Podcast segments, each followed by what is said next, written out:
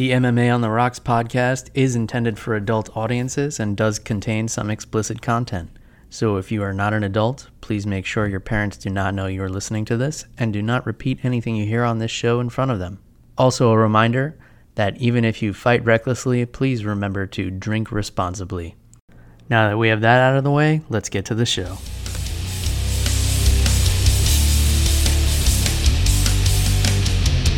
Welcome to MMA on the Rocks. My name is Bill Welker, and you are listening to episode 280 of the podcast. Unless you're joining live on Facebook, YouTube, or Twitter, assuming we're not kicked off of any one of those platforms this week.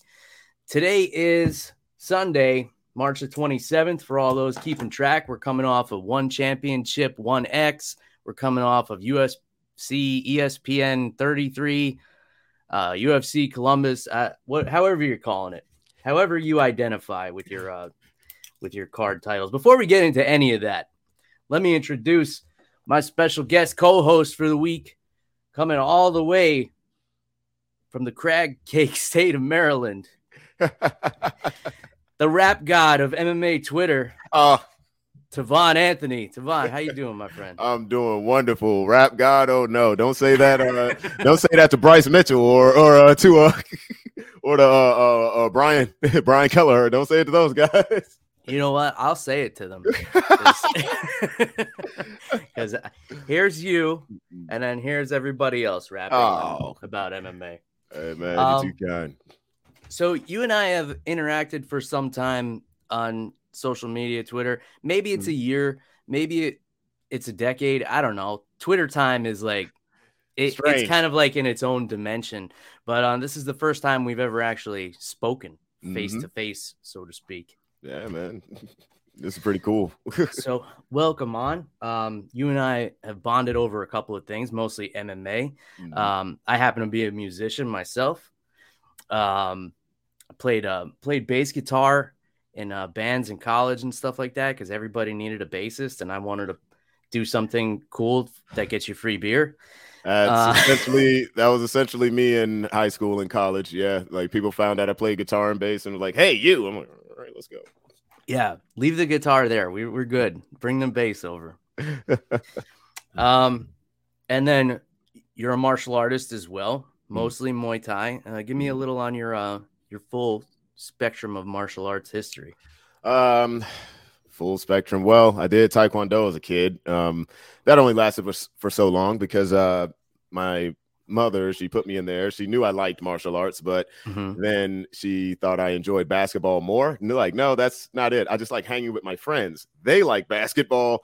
I Mm. like this, but nah, she took me out of that, and then I I got back into um martial arts in 2016. It was on and off for me, um, mainly because I had a lot, I still had friends that trained. I had friends that did jujitsu. I had friends that wrestled. I had friends that did kung fu, karate, and I would always move around with them. So Mhm.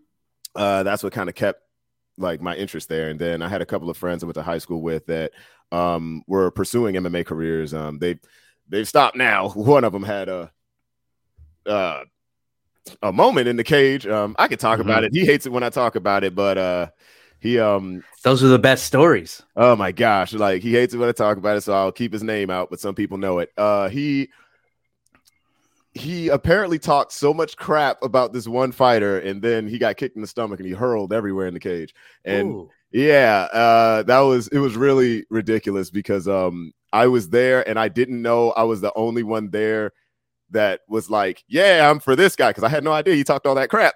And I was Mm. sitting in the section of the other guys like Jim. Like I was Ah, I was just sitting there. I'm like, why y'all looking at me so funny? Wait a second.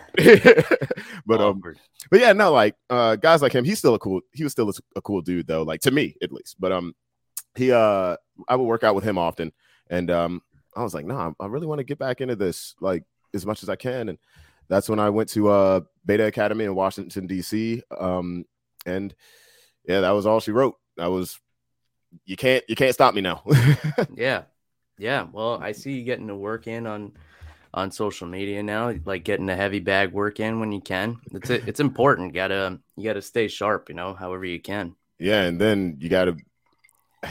the reason why, like, I get on the bag as much as I can now is because uh, once I moved from DC, I'm in Baltimore now, based in Baltimore. Um, and I took a little bit of time away from the gym. Mhm. Impact. If you if you don't do that, like it's it's like the first thing you kick, it's like the biggest shock to your system. It- it- it's insane because um I I went back to visit the guys and uh, I did a workout and they're like, all right, we're gonna hit pads today. We're gonna do I don't know how many kicks. I'm like, okay, cool, but we're supposed to be focusing on power, whatever. Mhm. And I kicked the first time. I'm like, huh, that's this fun. feels different. I was like, all right, let's do this again. Bang. Oh, I used to do this every day. Yeah. so And it, it's a weird thing with like the shin calluses where they'll kind of like th- they'll always be there, but they'll kind of wear off. It's similar to playing Mhm. guitar with the, you know, if you don't pick up the guitar for a few weeks or whatever, like those strings will hurt a little bit. yeah, it'll it'll definitely get you because um I'm playing bass for a metal band now, and uh because I hadn't played bass primarily in a long time. hmm And uh even then, like I'll practice with the guys, we'll do a show, and then I'll just sit, I'll just sit it down because I'm mainly playing guitar and Mhm. uh recording and recording with that. But when I pick up the bass, I'm like, oh, I get blisters again. Mm. Why do I get blisters? um it's great. Now for for a metal band, do you play finger style with the bass still, or you use a pick? I I do both. It, it really depends. Like if like the last show I played with them, it was her. It was just horrendously cold outside. So Mhm. by the time we got in the venue and I got there, like right before we were supposed to perform, so I'm like, nah, just give me the pick. Give me the pick. I'm not Yeah. gonna be fast enough. But other than that, normally I'm I'm just playing finger style. I I um and the reason I play fingerstyle uh for metal is because one of my favorite bass players when I was growing up, he played I I have long because I haven't listened to them in a while. Um it was a metal band called Galneryus. They are like power metal and Okay. I just saw him playing with all four fingers the entire time. I'm like I'm like this guy is insane. I like that. So I I really wanted to do it. So Were they like one of these like Norwegian metal So, bands, or this- from like somewhere? So obscure? they they're from Japan, but the style the style was very very European. Like Ah. so, um, uh, it, it was something else. Now, granted, I I do I do love um bands like Opeth, Kamelot, stuff, and and groups like that. Anytime they come around this area, I'm seeing them. So Mm. Well, uh, speaking of music and being in bands, I hate to start the show off with a bummer, but something I wanted to talk about because I happen to be a big Foo Fighters fan, Mhm. and uh, I heard the news of their drummer Taylor Hawkins passing away at just Mhm. 50 years old. Um, I mean, the guy was like a superstar. He's Mhm. in probably the biggest rock band going right now, as far as like traditional rock bands. yeah, Um, and uh, 50 years old, man. Just it, and and I don't know what the cause was. It seems like nobody really knows. But um, uh, you get into much Foo Fighters yourself? Um, I listen. I definitely listen to uh, to Foo Fighters. I can't sit down and say that I've listened to an entire album at any point in my life, but I've heard many songs. Um, and well, first of all, I was always a big fan of Dave Grohl. Anyway, so Yeah, anything that he does, like I was like, okay, I I, I like him. So oh, Foo Fighters. Oh, okay, cool. Wait, these guys freaking rock. Um, Yeah. So anytime they were on the radio, anytime I heard them in any playlist, uh, uh, I always have a good time. Uh, yeah. They so- just kind of have that vibe where like they kind of make you stop and listen. Like if it just Mhm. kind of comes up, maybe it's not like on the forefront of your mind to, to seek them out and listen to them, but like they have like that sound that just kind of draws you in. dude big drums high energy and then they, first of all they're very eclectic. They can do whatever they want to do. Mhm. and that's what draws me to the band like itself. Um also they're just very freaking hard working if you look at it. Uh Yeah. they, they're very hard working but um yeah man you know rest in peace to that man. That is very young. That is very young um in like just looking at human life i know not everybody sees 100 years they don't but Mhm. when you look at 50 especially just so abruptly that's not that's not an old age man that is Yeah. not so especially 50 today. yeah you know, with like what we know about nutrition and Mhm. fitness and everything else. Um, but yeah, such a such a bummer, man, because he was just like such a vibrant dude. Like he was like you you hear him talking, like you feel like you know him, like you're Mhm. friends with him. He just had that kind of energy. He was also the drummer for Alanis Morissette for a long time, Mm, her touring mhm. drummer. Um, I don't know if that's a little known fact or not, but um, I think Dave Grohl wound up stealing him from her. um, quick, quick story: the first time I ever experienced Taylor Hawkins and his drumming Mhm. was uh, Dave Grohl used to do these drop-in acoustic sets on the Craig Kilborn show. I don't know if you remember that show. I think I'm Yeah, yeah. I'm definitely dating myself here, but a lot of people listening are like, "Who's Craig Kilborn?" So Craig Kilborn would be the guy who came after the show that came after the Late Show. So it would be like Jay Leno, and then it was like Conan O'Brien, and then it's like, all right, for all you people with insomnia, here's Craig Kilborn. and um, I guess Dave Grohl was buddies with him. He used to just drop in and just do acoustic sets of whatever. He would do like an Elton John song to close the show, or and one time he did Stairway to Heaven, and it's just him with an acoustic guitar and Taylor sitting behind him. So funny thing. Funny thing. That I know exact I know exactly what moment you're talking about. And that was like that was my first experience as well. Oh, like oh, really? yes, no, dead serious. Cause I'm sitting here like, what the heck is going on here? Because they you could tell they, they were kind of fooling around with it, but they were Yeah. having so much fun. And I'm like,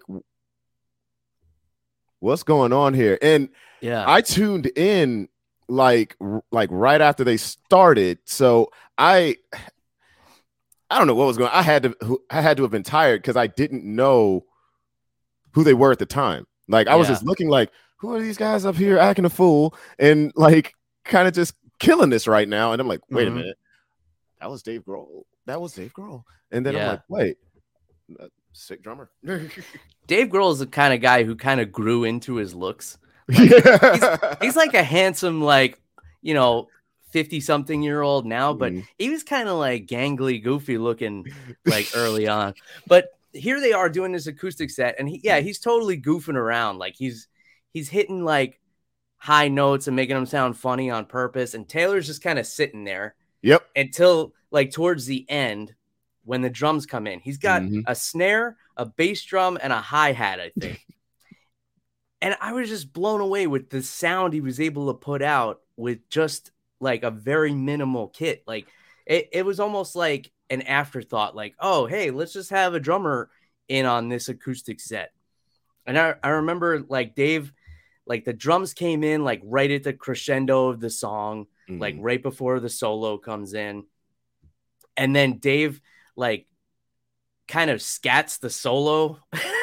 yeah, no, that's exactly what he did. That's what made it like so extra for me. That's why I was sitting here like, what the world is because I remember that was around the time that wasn't the time that I was learning guitar, but that's when I was getting into um certain styles of music and Stairway to Heaven was one of my favorite songs at the time. Um specifically because of the guitar solo. So I'm like, this is an acoustic set. They're doing this. So is he about to like play the guitar solo like like I don't know Latin style or something? Because I heard a a, a uh, Latin version of it and Yeah. I loved it. So I was like, what is he about to do? And then he started scatting it. I was like, okay. like this is ridiculous. This is corny. This is amazing. exactly. You get exactly. The first thought is what, and then you're like, I'm into this. yeah. I, I'm into this. like this this sounds ridiculous, but he's nailing it. Totally And- nailing it. and I I just I was like, man, these two are something special together. So like I was I was a fan ever since that. But those sets on the Craig Kilborn show were great. Like there was one time he was doing Tiny Dancer and he was just by himself, and you could tell he's reading the lyrics off a teleprompter. And He's just playing, Mm. he's reading. And at one point, he's like, "My God, it just keeps going." Because you know, there's like 40 verses to that song. yeah. Should But I, I- if you guys are a fan of Dave Grohl or Foo Fighters or Taylor Hawkins or any of that, go. I'll, I'll share. I'll share some of those videos on YouTube out on social media. But, um, yeah. All right. So for those of you who have fast forwarded past, uh, you know, to musicians being nostalgic here, uh, we could talk about some MMA stuff. Um, let's get into the the drama, I guess, with uh, Colby Covington and Jorge Masvidal. Um, this happened. I I think it happened after the last show because I don't recall talking about it. So Colby's out at a steakhouse in Miami. He comes outside, and a I guess a masked and hooded Jorge Masvidal sucker punches him twice, and runs off. Um, and it's amazing to me that that social media is so divided on this because Mhm. I guess Colby is just such a hated character, and I I say character because, I mean, obviously, we we know, we know.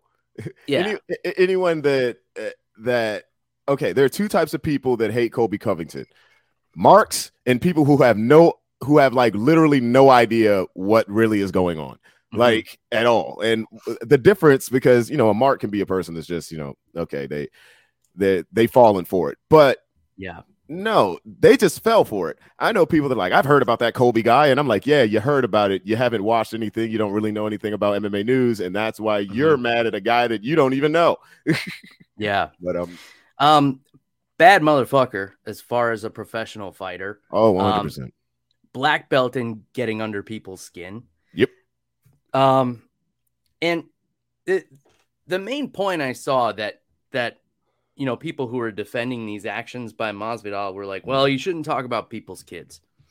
Now, I I agree, Yeah, but I I tune out a lot of the drama, so I kind of asked social media. I'm like, what what exactly do you say about his kids? And the general response seemed to be that most of what he said was calling Masvidal a deadbeat dad Mm, that I feel like is fair game. If you're attacking his character and his like, it's still like gray area. Like you shouldn't touch people's relationships with their kids, but like he wanted to make it personal. He wanted to get under his skin. All right, Mm. fine. I I didn't hear anything he said about Masvidal's children specifically, but maybe maybe there was something like off record. Maybe when they were in the cage, he was like, "Oh, you know, your daughter is this and this." Um, like yeah, if that's the case, then why don't? Yeah, like why don't you say what he said? yeah. That, that's the main thing. And and the my my thing is you had 25 minutes to beat up the guy legally. You couldn't do it. And not only that, I don't know if you're aware of this, Tavon, but uh, Florida is what's called a mutual combat state. So if you and I see each other on the street and I say, hey, let's fight, and you say, okay, we can legally beat the piss out of each other right in No front one of goes to jail. cops. Yeah, no, Nobody goes to jail. um, so he could have waited for him outside of the steakhouse and said, like, all right, bitch, let's finish this. But yeah, instead, he had a, I guess, a disguise and a sucker punch. And some people are still yelling online, like, well, the streets be like that. but yeah, but it's like now you now you caught a charge. It's like that's not. Here's, Yeah. here's my thing. I all right. So I was fortunate. I have um just just a little background about me. Like uh, I have two older brothers that that um they were gangster because they had to be. They are. If you see them now, you're like. These guys, they're like Mm. the the daddest men on the planet, like Max Holloway like like houses, picket fences, and everything. It's just like, yeah, but growing up, they had a significantly different life than than I had, which is why I call myself hood adjacent. I never grew up in the hood, none of none of that, but I was around it. I grew up in Southeast DC. I know how the streets be. I know, Mhm. but here's the truth of the matter. Jorge is from the streets, yes. You're a millionaire, dude. You also have you have people around you. I'm pretty sure you have friends, advisors. Um, you it's not like you don't know the laws of your state. You have so much information coming at you. I'm just going to be honest. I'm not going to jeopardize anything of mine Mhm. um just because I want to, you know, prove a point. I get it. You might you might be upset. But like you said, he literally could have just went like, "So, you want to handle this out here?" If you Mhm. want to do it that way. You had to run up and sneak the guy. Uh which it's like I see both sides, but I just don't see the sense. That that's that's not I wouldn't Yeah. have went about it that way. Like I I got people that if I see them, I'm I'm probably going to do something, but I'm probably going to say, "Hey, what's good?" Like either that, let's do it here, or let's go to the gym. Like let, let's figure this out. But yeah. I'm not doing that. It, it, you're supposed to be the baddest man. Like if you if you if you the baddest mother effer, why are you sneaking guys? That doesn't make any sense to me. Yeah, I I I have a hard time justifying it. Like it's I'm a fan of Masvidal. I'm a fan of Covington as a fighter. Like Mhm. as far as whatever they do outside. Like they're they both have like their political agendas and Yeah. like their their characters. Because like Masvidal has become a bit of a character himself. Like he's Yeah. become he used to be like the quiet, like get your lunch box and go to work kind of fighter that would just Mhm. get in there and be gritty, like wouldn't really say much of anything. And now he's become, you know, he transformed into the street Jesus. He Um, realized something had to change. He realized something had to change to get what he wanted, and now he's got what he wanted. And uh, look, everything that reaches a certain point, everything that goes up must come down at some point, and uh, this this might be a part of the come down. Like Yeah. it's And, and for everyone defending him on social media, like, oh, well, Colby doesn't understand the streets. He shouldn't have said this and that. Like, all right, but you're not going to be doing 15 years potentially. Yeah. is. yeah, like no, dude. And if he's that concerned about his kids for the fact that you can't say anything about them, now he's not going to see them No, you're not gonna for like a decade. Exactly. Exactly. I'm like, dude, this is this is this is not the same as say the Cain Velasquez scenario. Mhm. Cain did what most men outwardly say they would do. Mhm. Sp- Like exactly, right? He actually went and did it. This Yeah. is a scenario where you had plenty of other options. Like now, granted, it's like did Cain have another option? Yes, but Masvidal specifically had he he could have said something back. You're basically telling me like you you lost a fight in the cage, a legal fight. Mhm. You're you're pissed about that. You and your butt hurt. Like, yeah, okay, the dude t- talked about you. If he said something specifically specific about your kids, I almost I almost feel like he could have contacted that man and they could have came to some other type of, you know, situation outside of that. I feel like I feel like they Mhm. could have. I really do. I don't I just don't see the point. I don't see Yeah. the point in running up on somebody who's enjoying their day and doing that cuz it's like, okay, the streets be like that. Okay, do you understand how violence works? Like Yeah. Colby did the legal thing, which is all right, screw this. I'm just going to press charges. Yeah. Um, some people calling him a wuss because of that, this, that, and the other. Um, okay, would you rather that happen and we try to bring this to a halt, or would you rather him do dirty stuff too and then it escalates and escalates and escalates? Because that's how the streets work. The stuff doesn't stop. Mhm. So Yeah. Then, you know, weapons start getting involved. And yeah, and I don't want to hear anything about that. It's like, why are you rewarding people or like trying to defend fighters who do this for a living? Like, if you want to go to war, go to war. Go ahead, you know, sign up for the military, get your ass out there if you want to just run fade. But yeah. and even then, you still ain't doing that on your command. But yeah. but it- I just feel like if I get paid to do something, I'm not going to go outside and do it for free. That's one. Yeah. yeah, exactly. And I, I'm the type of fan like uh, I- I watch this as a martial artist, like for the art of it. I I never am watching a fight and thinking like, oh, I hope this guy gets hurt. Yeah, no. Like I hope this guy gets knocked out.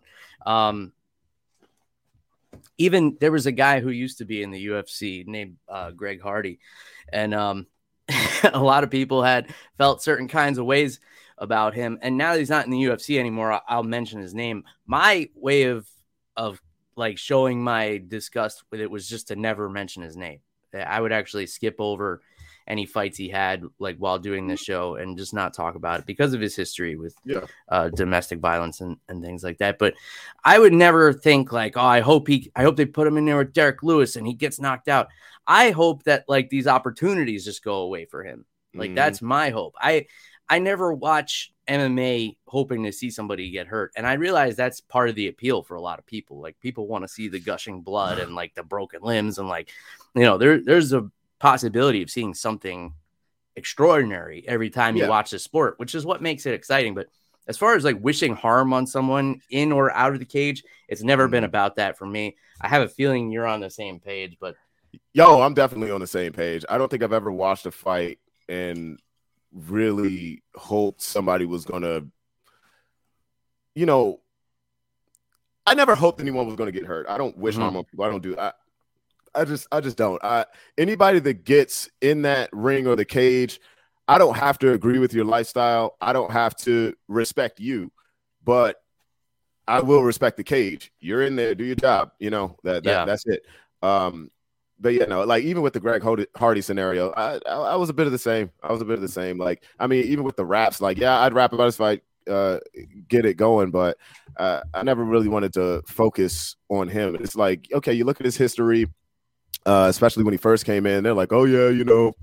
He did what he did. Now he's here. He's trying to make an honest living. Whatever. It's like, okay, Yeah. cool. I don't have to be invested that way. If the man want to fight, he want to fight. Cool. Mhm.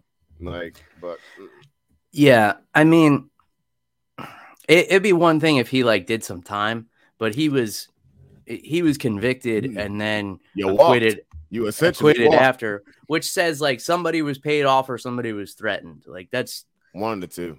It, yeah, it's one, one of the two. But Mhm. um, let's get off the negative stuff. yeah. Uh, I want to talk to you a little bit more about your raps because you've you've gained some popularity on Twitter specifically for doing these prediction raps Mhm. where you have a backing track and you somehow rhyme the name of every fighter with something and actually make really good predictions that are well thought out um and, and like you're justifying how you came to your decisions through music which is mind-blowing to me. So my first question is how long does it take you to put together one of these? Because i imagine you have you know linguistic skills to kind of you know put the wording together. But as far as like diving into the card and like deciding who you're gonna have uh you know who you're gonna predict as the winner how long does it take for it to come full circle Uh, full circle. Well, normally, uh, it's around. Uh, I- I'm looking at fighters all the time, but uh, it's about around fight week where one I start making decisions like, okay, who do I think will win and why? mm-hmm. This is this is this person's strength. This is their weakness, but this is something that I've seen change in the past three fights. Whatever, you know, I- I'll do that. But when it comes to specifically the music, and then when I start writing, I'll make nowadays because I try to keep myself a little more structured. I'll make the beat, um, or I'll make the music like the night before I decide to start rapping. I won't really uh write a lyric specifically until Mm, let's put it this way if the card i mean if i drop the video like a couple hours before the card Mm-hmm. i probably wrote it that day. I probably Oh, i probably woke up and said all right mm, uh mike let's go. And here I'll I, here I am thinking like the fight gets announced and you're already like all right it's three months out. Let me see. What No, like- I, what rhymes with Volkov? Oh man, dude. The funny thing, the first couple of videos I've done uh, where I was predicting them, I made the beat and and uh, did the lyrics in like an hour, and that was because it was just it was just an idea. I was just filling out something. I'm like, all right, well, maybe people will like it. I think you know we can have fun with this, you know. So let's see what happens. Put together a little beat, and then I'm like, okay, uh, I would write a couple of actually the first video in general it was really just notes I just had on Mhm. my phone. Like, okay, this person wins. Say something about this, and I was just looking like, uh huh. I think whatever. Yeah, who you got? Oh, this, this, this, this. And it was just notes, really. But um, nowadays, y'all write the lyrics probably either the day of if the video comes out close to the card, or I'll do it the night before. So Awesome. Well, if you guys haven't heard any of Tavon's uh, MMA raps, you have to Mm-hmm. check them out. Is it? I want to say Aeoxis. you got it. Did I? You got it. yes, yes, Oh. yes, dude. drink to that. Let me tell you something, man. Yeah, where's my? Ah, I left mine downstairs, dude. Funny thing, I was at a show um the night before last night, and um there was a guy that saw me perform at this convention called Blerdcon, Mhm. and he came up to me and he was like, "Yo." You're Axis, right? I'm like, yeah, I'm that guy. Yeah, totally. I was like, all right. And then his friend came around, nah, that's a Yoxis. I was like, yeah, yeah, yeah, I was like, "Oh, that's correct." You know what? Follow me on social media. Let's. uh yeah. Um, that was funny. Uh, so Can you spell it for the folks? Uh, A E O X I S. So yeah, definitely, definitely follow the man and uh, listen to his prediction raps. Here's my next question: mm-hmm. Have you ever altered a prediction because it would make the rap better? Like you thought one guy was gonna win, but it's like it would flow better if I just like picked him instead. Mm. I thought about it. I thought about it one time. Um, it, it, was a specific fighter. It was a specific fighter, but he had like a, a very strange name. I'll get it to you when I can because I'll just look at like my old. Um, I have actually have a notebook where I keep most of um the lyrics that I write down if I decide to write them. Um, and I'm pretty sure it's in there. But uh, no, no, I haven't done it, but I thought about it. I've definitely thought about it. I'm like, oh, okay. this, this, this, this line would sound so dope, and then I'm like, yeah. I, I've wondered that. I wondered, like, hmm, is this really what he thinks, or is it just does it just make it flow better? Because here's my thing: if I pick something specifically because it flows better, and then that guy gets flatlined, I'm gonna be upset with myself, and I don't want to be yeah. upset with myself. Because not only are you super creative with these things, but your predictions are usually pretty good. Pretty like okay. you, you, you I've had some bad good... nights, but well, haven't we all? Yeah. I I personally don't gamble on mm. MMA because if I put money on somebody, they're guaranteed to lose. yeah, I don't I don't gamble uh much in general. Um, especially not on fights because I'm like anything can happen, anything can mm-hmm. happen. Funny story, uh, I remember when uh, and I'll make this one quick. I remember when McGregor was about to fight Khabib, and my older brother, who's never bet on an MMA fight in his life, but he is a betting man. Mm-hmm. He calls me and he's like, "Look, I'm about to put the house on Conor." I was like, I was like, "Listen, um, I love you, um, but I don't want I, you to move in with me." Essentially, I was like, unless you're willing to lose that house, I don't think you should do that. yeah. Oh man, he was like, "That's your boy." I was like, yeah, but you don't know who that other guy is. Now, we know Conor is a master of putting the bar high and somehow knocking it out the park. Mm-hmm. But I don't think that's what's going to happen this time. Yeah. Yeah, um, you did your brother a favor there. I get people that that text me all the time. I have buddies who are big gamblers but don't mm. watch MMA, and they'll be like, "Hey, I just put, you know, whatever on this guy. What do you think? And I'm like, I think you just lost your money. because, but, you know, sometimes they actually make money because guys who are good at gambling, they're good at just like looking at the spread, looking at the mm-hmm. numbers, mm-hmm. and, and just, I don't know. It, to me, it's like watching somebody solve a Rubik's cube in five seconds. Like I, I could fumble with the thing for for a day and a half and, and not even get one side complete. And like then you see that not, one guy that's not even looking at it. Oh yeah. And it's like, oh, it's an algorithm. like, all right. Um, but I I go to my buddy Dan Tom. I don't know if you know Dan. Hmm. Um, he's he's worked for MMA Junkie and he, he's been on this show a couple of times. He's just like good with the the betting. He's like, and you got to hedge here and you got to sprinkle here. And I listen to him talk and I'm like, yeah, I could be a millionaire. And then I completely forget everything he said. And I'm yeah, like, no, no look, pro gambling pro gambling is a whole nother ball game, man. A whole nother ball game. Uh, last thing, we have a, a question from one of the, the live listeners, Mark Fellows, who joins us mm. all the way from down under in Australia. Is rapping harder when the card is full of those tricky Eastern European names? And I noticed you didn't do one last week, and I was kind of wondering. Uh, um, this this card is. no, I I actually wanted to. Uh, I'll be completely honest with what with what happened, especially for the last couple weeks. And I won't stick on it too long. Mm-hmm. Just went through went through a little bit of a, de- a, depressive phase. That's just what happened. I had to mm-hmm. start mm-hmm. sitting back on a couple of things, but no, I'll be back. But to answer that question, no, that makes it more fun for yeah. me. That makes it way more fun. Like the only time it gets harder is if like it's the it's the reason I've never done a one FC card. It's because when you start bringing in Thai names and stuff like that, that's when I'm like, oh mm. no. but um, no, like uh, most of the like the European names, Dagestani names, and stuff like that. It, it, like I love it. I love it. I'm like, oh, I can, I could definitely do that because instead of just finding one word to to like rhyme with like Nurmagomedov, you can you can put together a whole sentence that rhymes with that. Like yeah. that ends up with that. So it's like, no, this is this this is good. okay.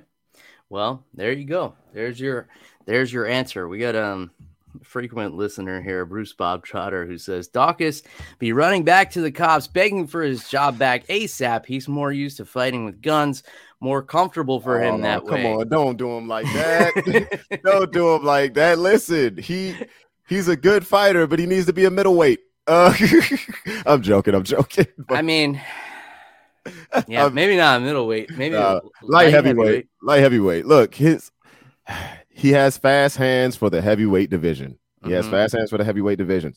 But when you start facing these hammers, like look at the guys he's look at the guys he's losing to, man. Curtis Blaydes, Derrick Lewis. Like these are t- these are top of the food chain dudes, man. Like Mhm. so it sometimes you're in the right division at the wrong time. I'm just gonna be honest. Yeah, and and heavyweight is one of those divisions. Like, there's a reason the longest title streak is three. Yeah. Uh, like it's just like everybody has that power. Yeah, the mart like error is not your friend, like at all. At Mhm. all. Anybody can knock you to high heaven. So now granted, I I probably wouldn't have predicted a, a TKO by Curtis Blaydes. Or if I would have, it would have been like, oh, he took him down and ground and pounded him TKO straight up like that in the beginning, Mhm. right? But hey, look, we got a we we got a different fellow here. But Yeah. also, this is how I'm looking at it as well. Curtis Blaydes, for people to not like his style, I don't understand why people don't like him. This Mhm. guy will fight anybody. He fought Francis twice and, and darn near wants to do it again. So it's Mhm. like he's like, I'm ready to go. That's not a guy that you really want to just go up in there and think you're going to run through. Like you're, you're not Yeah. gonna unless you have Derrick Lewis power, unless you have Francis power, and you still got to hit him on the button.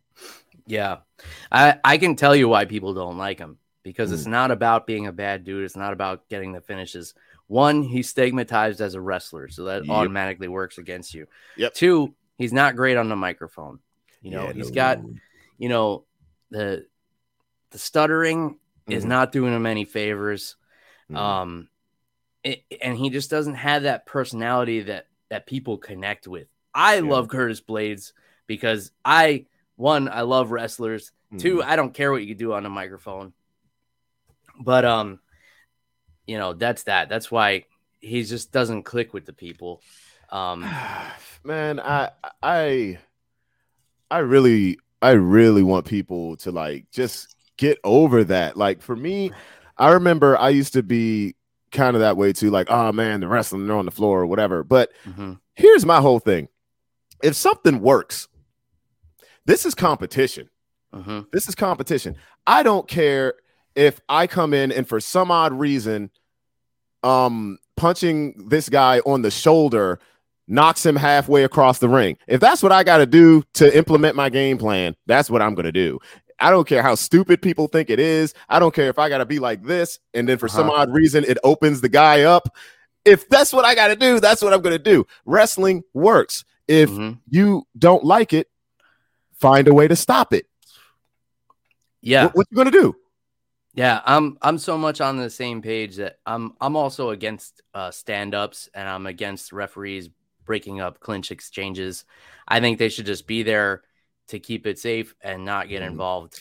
Yeah, I mean, so stand-ups for me, I'm like, I'm on and off the fence mainly because if a person is wet blanketing a guy, but he really, and I mean he really is not progressing, no advancement in position, no nothing, then I'll be like, all right, well, you either have no idea what you are doing, or you got the takedown and now you're you're just in no man's land. Mhm. why'd you go for the takedown in the first place if you're not going to try Yeah. to advance position? That's the but that's it. But if it looks like if it looks like nothing is going on, but I see this guy trying and the other guy's just not letting them. Yeah, let them work. let them work. Clinch, clinch, um, breakups. I, I don't think you need to break up a clinch at all. Like at, at some point, something's gonna happen. Yeah, yeah, I'm I'm huge on clinch. I, I think it, it should be allowed to go for a whole round if it has to. Mm. Um, as far as like the guy on top not doing anything, I blame the guy on bottom just as much. Yeah. Like if if you're too afraid to open up your guard and you're just because you feel like you're gonna get your guard passed, like that's an issue. That's a glaring hole in your game. And also you're just relying on the referee to come in and save you. Like if we're trying to simulate an actual fight here, like you'd have to do something to get up. Yeah.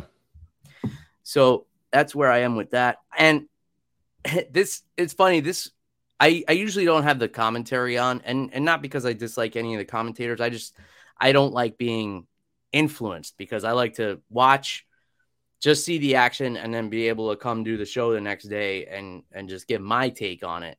Because you know, even if it's subconsciously, if you're listening to the commentary, like you're absorbing opinions. Mm. Um, this was a card where like not by any fault of their own, not because DC and, and Bisping aren't great commentators, but the card, the way the card played out and and the interviews and everything just made them look foolish because yeah. like in this fight, they're like, well, Curtis is probably gonna lull him into a boxing match and then he's gonna shoot for a takedown. Well, he didn't shoot for a takedown in the first, but he's definitely gonna shoot for one in the second. It's coming. He's gonna change levels. And Curtis was like, No, I'm good but I I would argue that he actually did win this fight with his wrestling because Daukaus was not willing to get in the pocket and he was swinging from way far out because he didn't want Curtis Blaydes to change levels and get under his hips. And the final sequence showed that where he completely misses with the jab and then swings wild with the overhand and Curtis just steps in and throws the right down the pipe and mm-hmm. you know that's all she wrote. Listen, um, Listen, um, actually, I think what is it? No, I, I know Chael Sonnen says this a lot. You want to know what's more powerful than the takedown? The threat of the takedown. Yeah. That if you come into a fight and that's the one thing on your mind, your striking is about to be limited because you're like, okay, if I do anything, I'm uh, now I'm insecure, I'm anxious, yep. and now I have to fight like this. Well, you just made the other guy's job so much easier. Mm-hmm. You're scared. You're scared. So uh, no, he's he's going to fight a regular fight, and you're fighting a compromise fight. And yeah, no, that's exactly what happened. I'm like, mm-hmm. I'm like, oh god, this is this is not going to go well. Um, which is funny because I'm like, well, some people were trying to bring up the fact that you know Chris is good on the ground. He's he's he's a good jujitsu player, right? Mm-hmm. Um, but at the same time, I'm like, this is heavyweight, and mm-hmm. it's um not going not for nothing. When you got a good wrestler, position sometimes doesn't position over submission will keep him out of a lot of trouble. So yeah. it's it's like that's not where he wants to go. Uh, that's and not where it's not like Curtis has no jujitsu. Yeah, He's exactly. Got... you know, I I had a jujitsu coach one time who said that like if you have collegiate wrestling, you're pretty much automatically a blue belt. Mm. And I, I, I think that's fair. I mean, we saw Ed Ruth, like he got his blue belt and he was going to jujitsu tournaments and just smashing dudes, like in the gi and everything. Um, but yeah, Daukaus is, you know, he's a black belt, but like you said, this is heavyweight. How many heavyweights are good off their back? I mean, you can make probably count on one hand. You had like Werdum, Nogueira, Frank Mir. Uh, yeah. I yeah, Frank Mir until Brock Lesnar put his chest on him. Yeah. I mean, yeah. that'll now that'll you got change. now you got 280 pounds on you. What you gonna do? yeah. I, blue belt Brock Lesnar at that. so to show how little uh jujitsu means at heavyweight. Um, but yeah, you have those handful of guys who were like real technicians. I would put mm-hmm. Stefan Struve in there too. Mm-hmm. He had a few mm-hmm. submissions off his back. Those like his legs are taller than me. Yeah, he can you can get away with that when you have limbs that long. you can. Um, but yeah, even Daukaus's camp, the game plan, they were like, oh yeah, well, we've been working submissions off our back. We've been working uh, you know, our get ups from the bottom, and you know, we're gonna we know we're gonna get taken down. Like, did you know Curtis Blaydes had hands? Yeah, probably not. Like, why is this not common knowledge yet? Oh, you're a kickboxer now. yeah, Yeah. it's like you can't forget that. Like, it's like I get it. Like, you know, people see him, they see him wrestle, they see that's how he can dominate most folk. But if you completely take out the idea that this man can actually hit you if he wanted to, Mhm. he's not. They're acting like they're acting like he just came from the Olympics and never put on a boxing glove a day of his life and just walked in the cage. Like nah, that's not who that is. This is an athlete, and he is a he is a well-rounded mixed martial artist. Period. Yeah. So you nah, yeah. I think they if that was their game plan, like they they compromised their fighter. Like that's Mhm. that's what happens. A, a camp isn't just about you know trying to sharpen skills or get you conditioned physically. It's Yeah. like whatever you're working on that messes with your mental as well. Like if you're specifically okay, we're working on uh takedown defense, we're working on uh getting up off our back, and we're we're gonna keep on drilling, getting up off our back. Now you're telling your fighter that this is gonna happen Mhm. and this is mainly the only thing you need to focus on because Yeah. oh no everything else is going to be fine everything else is everything else is cool but this is what you need to focus on so now that's where your mind is you walk in that cage i'm going to get taken down so let me just stay out here stay out here yeah there you go Yeah. And and you know, to bring up the Conor and Khabib fight, like Conor came in with a completely different body type. He was a lot thicker. You yeah tell he was doing a lot of grappling. But then on the feet, you know, Khabib dropped him with the hands because he wasn't focused on his game. And that's where, you know, guys get in trouble. Same thing, same example, uh, Anderson Silva and Chael Sonnen. You Yep. know, Anderson thought Chael was going to take him down right away. He drops him. Uh, I think he was in the first round with a left hand. Mhm. And um, yeah, no, that's just the way it goes sometimes. So as far as what's next for these guys, obviously, you know, Daukaus is still a top heavyweight. You Mhm. know, he, he'll get. He's not going to be a main event again anytime soon, but you know they'll they'll they'll build him back up. I feel like I feel like they're invested in those boys, the Daukaus brothers. But Mhm. now we have heavyweight, which was a division that kind of seemed like it was drying up.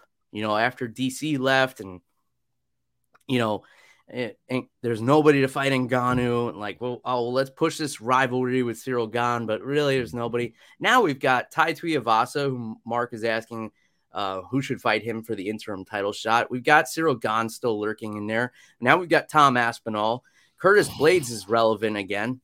Uh, unfortunately, I don't think you could put Blaydes in the title picture until uh, Ngannou's not the champ anymore. yeah Um, and Stipe, I don't know. It th- this was the other awkward thing with with DC last night, how he was trying to set up a fight between Blaydes and and Stipe, and I think that was kind of pushed by the production truck, where he was like, "Hey Curtis, Stipe is here," and then he's like, "Uh, he was right here. Oh, he's over there," and his back is to the cage. He's taking pictures of fans like trying to build some heat. And then Curtis is like, Stipe, I respect you so much. I might have to fight you, but you're one of the best ever. and it was just Uh, a total failed attempt at trying to trying to put that fight together. you can't but see with certain fighters with certain people you can't put that type of spotlight on them because it's not going to go your way. It's not going to go the way you think it's going to go. Not everybody first of all dc should have known that. Dc is a dc is one of those people you can put the spotlight on and he'll make it happen. He Yeah. could do that. Curtis ain't the person to do that. You can't even even if Stipe was in the ring, that is, that isn't the guy you do that with. Even with him, it's like, all right, Stipe, who you want next? Ah, you know what it is. Um, I'm just gonna. mm. Okay, Just, uh, uh, who, whoever, Garble, whoever. Garble, garble. Yeah, Uh, I do. Do you remember that interview where you didn't understand a word he was saying? It was. uh, you mean everyone he's done? there was one in particular. They were like, "So how do you feel?" How do you, I, I, I was like, "Yo, he is on a high." I don't think he even knows what he's saying right Yeah. now. like if the Flintstones had their own language, Stipe would speak. It would be. Oh,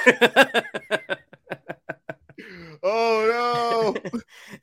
Oh my gosh! and and I love Stipe, but and Mm. here's what I wonder because he's a firefighter, just became a full time firefighter now. I think he was doing Mm. it part time earlier. Mhm. Um, something I talked about on the show before. I was a volunteer firefighter for seven years uh, when I Mm. lived back in New York. Nice. Um, it's really hard when you're inside a burning building to hear somebody talking on the walkie-talkie. So I can't imagine that he put Stipe in a position where he needs to be communicating over the radio because it like uh, hearing somebody on the walkie-talkie in in your fire gear and you've got a respirator on and, and everything's going on around you it sounds like a subway conductor already Oh, and then man. like add or maybe it's the opposite where like Stipe is garbling and like the the transmission signals and everything makes it come through clearer. Maybe that Oh no! they they set it at a certain frequency, and somehow he sounds just clear as day. we got oh, Stipe Oh, in there. Turn to channel eight. Oh, that would be. Oh, that would be just.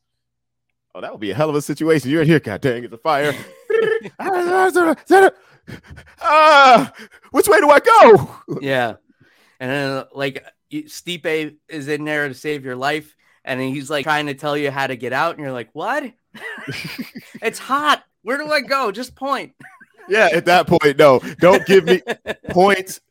Have like pull out your phone, show it to me. You know, I don't know, man. That'll be crazy. But yeah, like um, yeah, I don't know what they're gonna do, like with Curtis Blaydes versus Stipe Miocic. I, I mean, I'd like to see it, but yeah, that was just a that was the wrong time to try to push that fight. Well, if Um, they're fighting tomorrow, though, who you got?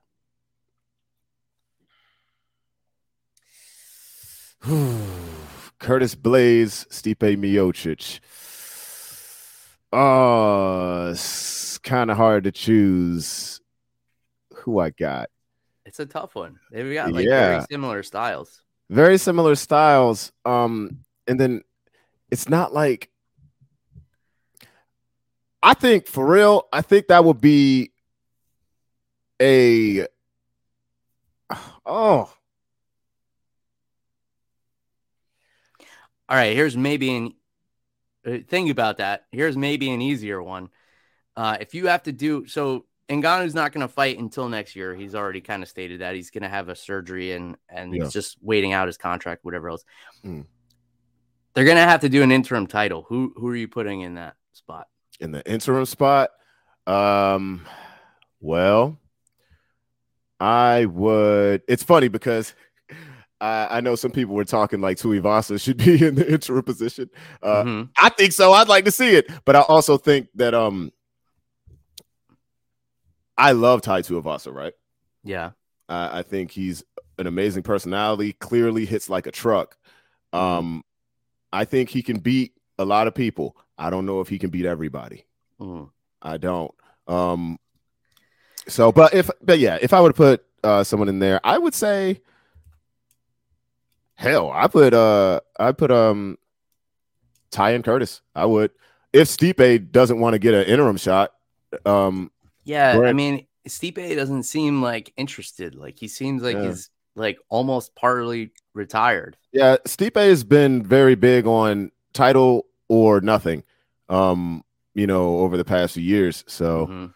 it's um i mean hey he, he seems like he doesn't look like a guy that you know screws around with his money or anything like that he might just be like hey either give me what i want or i really don't need it so Yeah, um you yeah. know, and, I mean, good for him he's he's accomplished everything he wanted to Yeah, So- I mean, top five heavyweight of all time. yeah I think easily. I don't see. I don't see how anybody could argue that. Um. Yeah. All right. I'm I'm okay with that. Are you just um, are you just negating like forgetting the fact that Jon Jones is sitting at heavyweight right now? Technically, i don't want to hear nothing about jon jones i'm coming to heavyweight where you been bro yeah. oh really you, you're coming through you look fat um let me stop you look was bad. But it's just like here was here was my thing. Uh I remember one of my friends, um uh he's done like silly videos and stuff with me. Shout out to my buddy Remy Tyndall. But he called me the next day and he said once he saw Francis take Ciryl Gane down, he was like, I think Jones is retired. I was like, yo, first of all, I was like, first of all, um, hold your horses. hold your horses on that. Like, um, I'm like, everybody was like losing their minds, just like DC was when he saw Francis moving like that. Oh my God, Francis is doing jujitsu. I'm like, Yeah. did he really just say that live on air? uh, but uh, yeah, no, I don't. I don't think Jones is coming. I don't think he's coming back unless, unless somehow, unless somehow, a couple of people just break, the, like, unless like the entire top five has like a um has a El Cucuy incident, you know, before the last time he was supposed to fight Khabib, and then somehow Chris Daukaus becomes the heavyweight champion of the world. Jon Jones ain't coming in there. He's just not. He's not fighting Francis. He'd have fought him already. To be honest, I think I do believe that. Um, he's not fighting Ciryl Gane. He does not want that. Jon has a problem with guys his height. Well, He does. Period. The, the thing was he he gave up the only bargaining chip he had by turning in the light heavyweight championship. Like Yeah. that was a bonehead move. And then he's like, I'm going to heavyweight. And then he's like, and, and just does it. Like gives up the title and then does it. Has no bargaining chip. And he's like, You guys gotta pay me more. It's like, well, Right. you signed this contract. Like you Yeah. were you were content with now you gave up your title, you moved up. We never this was never part of our business plan. Now you want more money to do something that we never even discussed. You gave up the only thing that made you a draw, and you're not even that big of a draw. Like Jon needs a dance partner. Mm-hmm. He's not a person that can sell out the arena by himself. You put Mike Tyson in there with a shoe, people are going to show up. Mm-hmm. You put Jon in there with a shoe, they're going to say, Jon, why are you in there with a shoe? Yeah. What are you gonna do with that shoe? are you going to put it on or? but um, Yeah. yeah, no, I'm, I'm, I'm, I don't want to hear anything about Jon Jones until a contract is signed. Actually, not even until a contract is signed. I don't want to hear anything about him until I see that walkout. yeah. Until he walks out and they're like, "Here he is, ladies and gentlemen." I I I'm I'm in the same boat, and I I maintain that he's the best ever. Like, given the strength I will not schedule take and, and whatever he what, what he's been able to do, but Mhm. he might be amongst the worst ever at just staying out of his own way. listen. I I think I posted this. I forgot if I did on Twitter or somewhere. I was like, "Well, of course, Jon is the greatest eh, like ever. He has to fight himself every day." Mm, So it's just yeah. uh, Except the Daisy's fighting his ex yep. There you go. There you go. I'll just leave that one under my breath, Like- and we'll move on. All right. I was like, bro, of all things. And then, first of all, here's here's my whole thing. No, I'm gonna touch on it because when the video came out of him and the cops and everything, I was hoping, I was hoping that they were holding on to that footage. Not because I like the idea of police brutality. I was hoping they were holding on to that footage because when they said he assaulted the vehicle, he headbutted the vehicle, I was like, they're probably holding on to that footage because they probably slammed his head on the car because he was acting unruly. I don't know, right? But Mm, then I was like, all right, let me not just be one of those people that's, you know, being angry at the cops for no reason. I've never been that guy. And I'm like, okay, something unfortunate might have happened. Cool. Watch the video. This dude's crying like a 12 year old and then acting like a 12 year old mm. and then proceeds to headbutt a steel vehicle. Like, what are you doing? yeah. Ladies and gentlemen, the greatest of all time. Yeah. I, you know, Make him fight Tom Aspinall. Jeez. I would like to see that. I really be would. I, I, I would really like to see that one because you know Tom ain't going to give a damn. You see how he Yeah. showed up against Volkov? That boy ran up in there. He,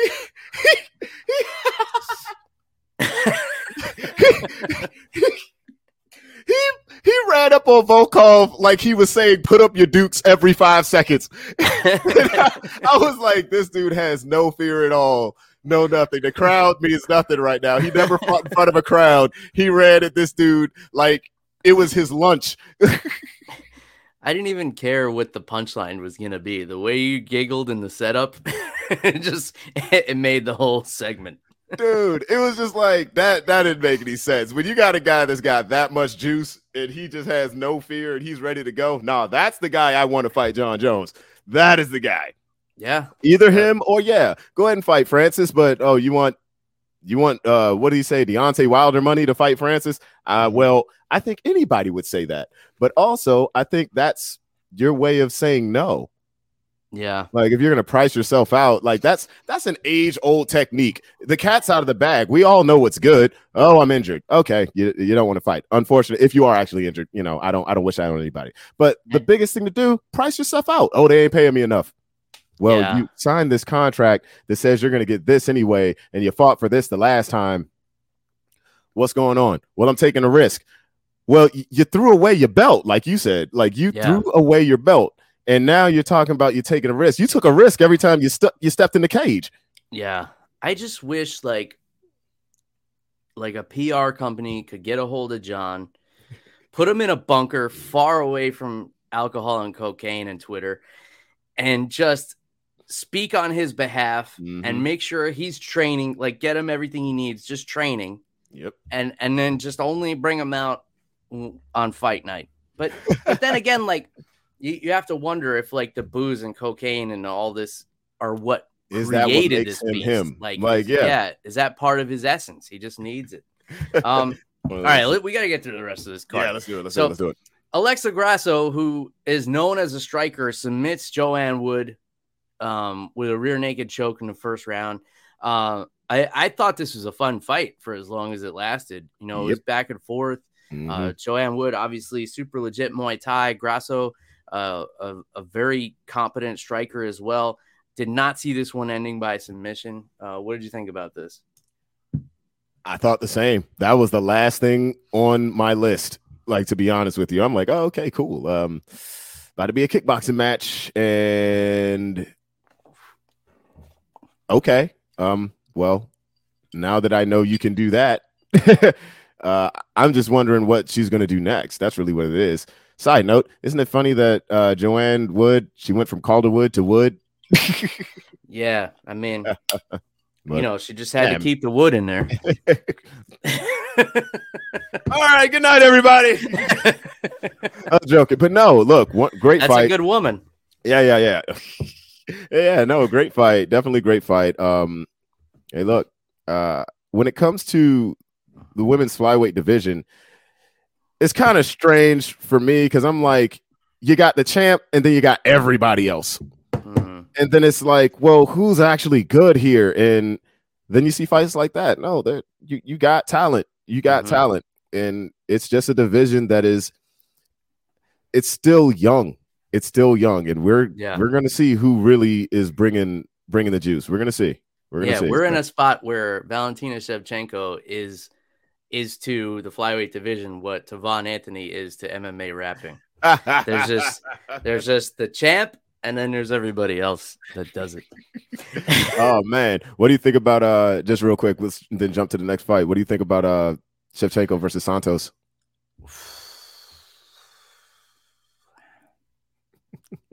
I mean, I think it's gonna be a strong first round, but then uh, it's like it if it were anybody else like any other champ who you know i think it was um was it marvin hagler who said it's hard to get up and run six miles when you wake up in silk sheets? Like it and that's a real thing that's a real phenomenon like you've been the champ you're living a comfortable lifestyle you're a millionaire. Shevchenko is just it's not about any of that to her. She's just a savage. She's gonna come in in shape. She's gonna come in with every skill sharpened like Mhm. it, it's not like you're ever gonna get a watered down version of her which you know we may have gotten with amanda nunes yeah, um which that was very confusing to me. I Um, mean, I I get it. You know, she's you know new parent Yeah. and like just focused on other things, and like Pena should not have been a threat. Pena should not have out jabbed you. Yeah, Period. Period. Well- and that's that's not even that's not even me trying to be like like throwing shade at Pena. It's just no. mhm, that- Even the way that was set up, you should not have been getting out jabbed right. by this by this person. But yeah, no, I, I get it. I, I- definitely get that. No, she's definitely a savage. But you gotta think about it as well. That that Shevchenko's been living her best life well before she was the champion. All Yeah. traveling, do doing all this cool stuff already. So, and she's still doing the same stuff. So Yeah. it's nah. You got a cat that has is the same person she was on the come up, Mhm. and that's and that's- better, yeah, and, more better. skilled. Exactly, exactly, which is very scary because it's not like she's a person that became the champ and then turned the gun on the company. Oh, I need this. Oh, I want that. Oh, I want that. Mm-hmm. Same cat, and now all of you have to deal with it. the entire yep. division. All right, um, fight of the night in my book: Brian Barberena, Matt Brown. This fight was just fucking wild. I know a lot of people wanted to see Matt Brown come away with this decision. He was the mm-hmm. hometown guy. You know, mm-hmm. he was looking for that knockout record. I thought he did great, but I thought the only round that was easy to score was the first, which I gave to Matt Brown. Yeah. And then two and three, it's like bing, flip a coin. Like, I don't know. I, I don't even know what happened. At the end of this fight, I was just like half standing. Oops. No. I was half standing, half sitting. Like I didn't know. I I didn't know who was gonna win, but uh, what a wild fight! Give me your thoughts, man. Uh, definitely close fight. Um, you want to talk about? You want to talk about who was landing uh at a higher percentage? A higher percentage was Matt, mm-hmm. definitely. Um, uh, man, I just uh not gonna lie. I I was not thinking about I was I wasn't thinking about the takedowns. I wasn't thinking about that. And um mm-hmm. I'm like Matt is really bringing it out. He is doing yeah. work. He is doing work today. So mm-hmm. I from my heart I was like I want Matt to win. Mm-hmm. and then when I when I got the decision, I'm like, oh, okay, no, I I, I understand. I, I understand, mean, close, close fight. I, I could see making the argument for him winning. Like the mm-hmm. I definitely scored the first round for him. Mm-hmm. Two and three were close. They were close. Very. It looked like Matt was wearing more of the damage. He did mm-hmm. look more tired in the third, but it's... it didn't stop his output. Oh no, no, no, no! Did not stop his output at all. But uh, I mean, Barberena, it just from if I were to sit back and let's say I kind of squinted my eyes and watched the fight, Mm-hmm. I would say like Barberena, it's like, okay, this guy's out working. He's out working him. But damn, yeah, it's just like how how do you score those um final yeah. two rounds? Like it, I, it, no, go for it. It's tough. It's tough. Like it was it was like two Tasmanian devils in there, and you're trying yeah. to like you're trying to keep track in your head. Like there's no way you're counting all the punches, all the elbows. You just got to look at like, all right, who looks more tired and who's more bloody? That was Matt Brown. And if you're going off of that, like, yeah. Look, sometimes hey, we don't know what in the world these judges are thinking. Sometimes we don't. Mm-hmm. So uh, that could have been it. That really could have been it. And um, but really, that's one of those fights where if I had a friend over my house who never watched MMA before, that's a fight I would want him to see. Oh, like, yeah, fight of the year contender already. I mean, we're only what a quarter of the way through 2022. Mm-hmm. Um, I sympathize a little more with the judges now too. Uh, mm. I talked about on the show last week. I actually judged my first uh, fight card. Really? Uh, yeah, I was asked by um, the company who sponsors the show and makes my merchandise and everything like that. Mm-hmm. Um, they're they were sponsoring a, a, a local amateur promotion and they needed a judge um, and he knew that I was knowledgeable about MMA. So it was an MMA, Muay Thai, and there were some kids kickboxing fights on there okay. as well. Um, so I had my first experience judging fights last week, and I gotta say I have a lot more respect for judges now because it was mm-hmm. like I'm watching, I'm like this far from the cage. Mm-hmm. I'm watching intently, and I'm like, all right, this guy got a sweep, but this guy's landing more strikes, and this, and I'm trying to keep track of everything for the whole round. And I'm like, and then at the end of the fight, I was judge number one, which means the referee came to me first and was like, all right, give me your card. And I just have to write, I just have to fill, add it up, and like pass it through the cage. And I'm like, damn, this is stressful. I can't yeah. imagine if like half of somebody's money was on the line. oh man. So it, it was like a whole new perspective for me. Like I I feel like it's it's it's easy to criticize something if you've never done it. Mm-hmm. So now I've done it. And now I feel like I can be a little more critical and also a little more sympathetic. But yeah, I if either one of these guys won this fight, I would have been like, okay, whatever you say.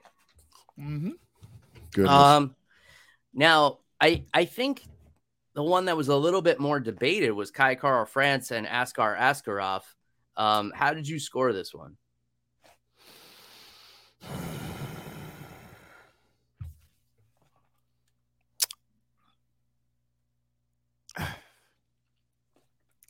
I uh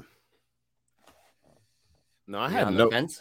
No, I'm not on the fence. I I actually agree with the decision. Mm-hmm. It's um, I just think, what was it? I believe it was the final round where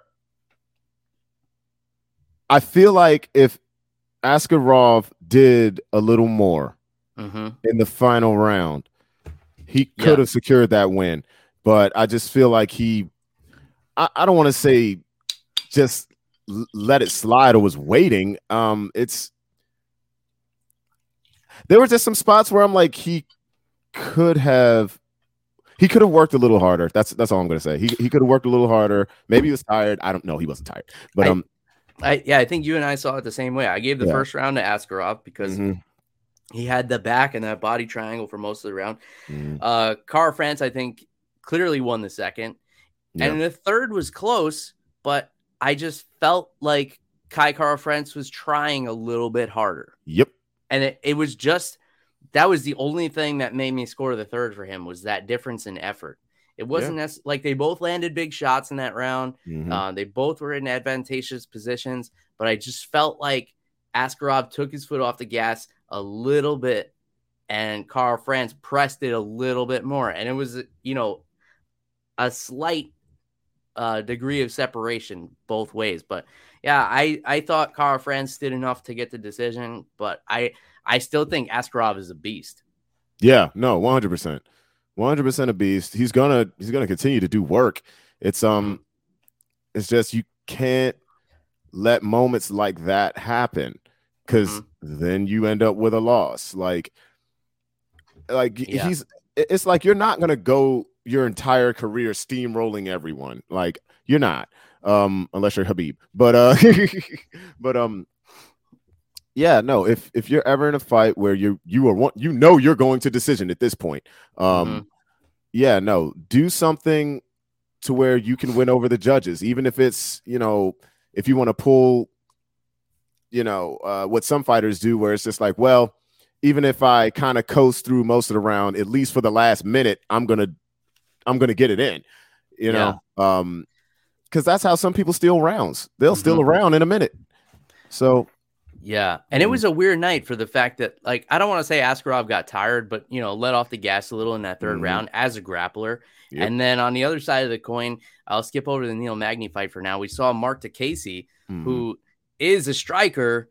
And boy, did that man get a body lock and he did not let go. Ooh, grappled for 15 minutes straight and this was another instance where the, the commentators looked a little silly because they were like, oh, but this is going to tire him out. He's known for tiring out. Come to third round, he's still snatching those body locks and, and throwing Slava Claus around like a rag doll. The boy, the man, the man did a backflip after it was done. I'm mm-hmm. like, this guy. He's like, what'd you say different. about gassing out?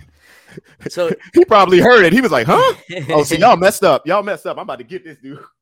Dog, this, I, I, didn't I didn't expect him to do to do well. I didn't expect that game plan at all. But um, yeah, no, no he, I was expecting a striking war and like mm-hmm. probably somebody going to sleep. But yep, it was a great game plan. It was effective. And now, if you fight to Casey, not only do you have to worry about world class striking, like you got to worry about this guy's wrestling a little bit. And now. he's strong, clearly strong as an ox. Like now, great technique good technique too, but god dang, man, he he yeah, he put that. I, I, mean, you know, the way he put his body in the right place and the way he was using leverage to get those takedowns, you would think this guy's been wrestling his whole life. Yeah. And usually people are not able to put that together later in life. No. Um, I know because I teach grown-ups how to wrestle and it's just like something is not firing in the in the cerebellum or whatever is controlling your muscle movement. Yeah, man, not, that's.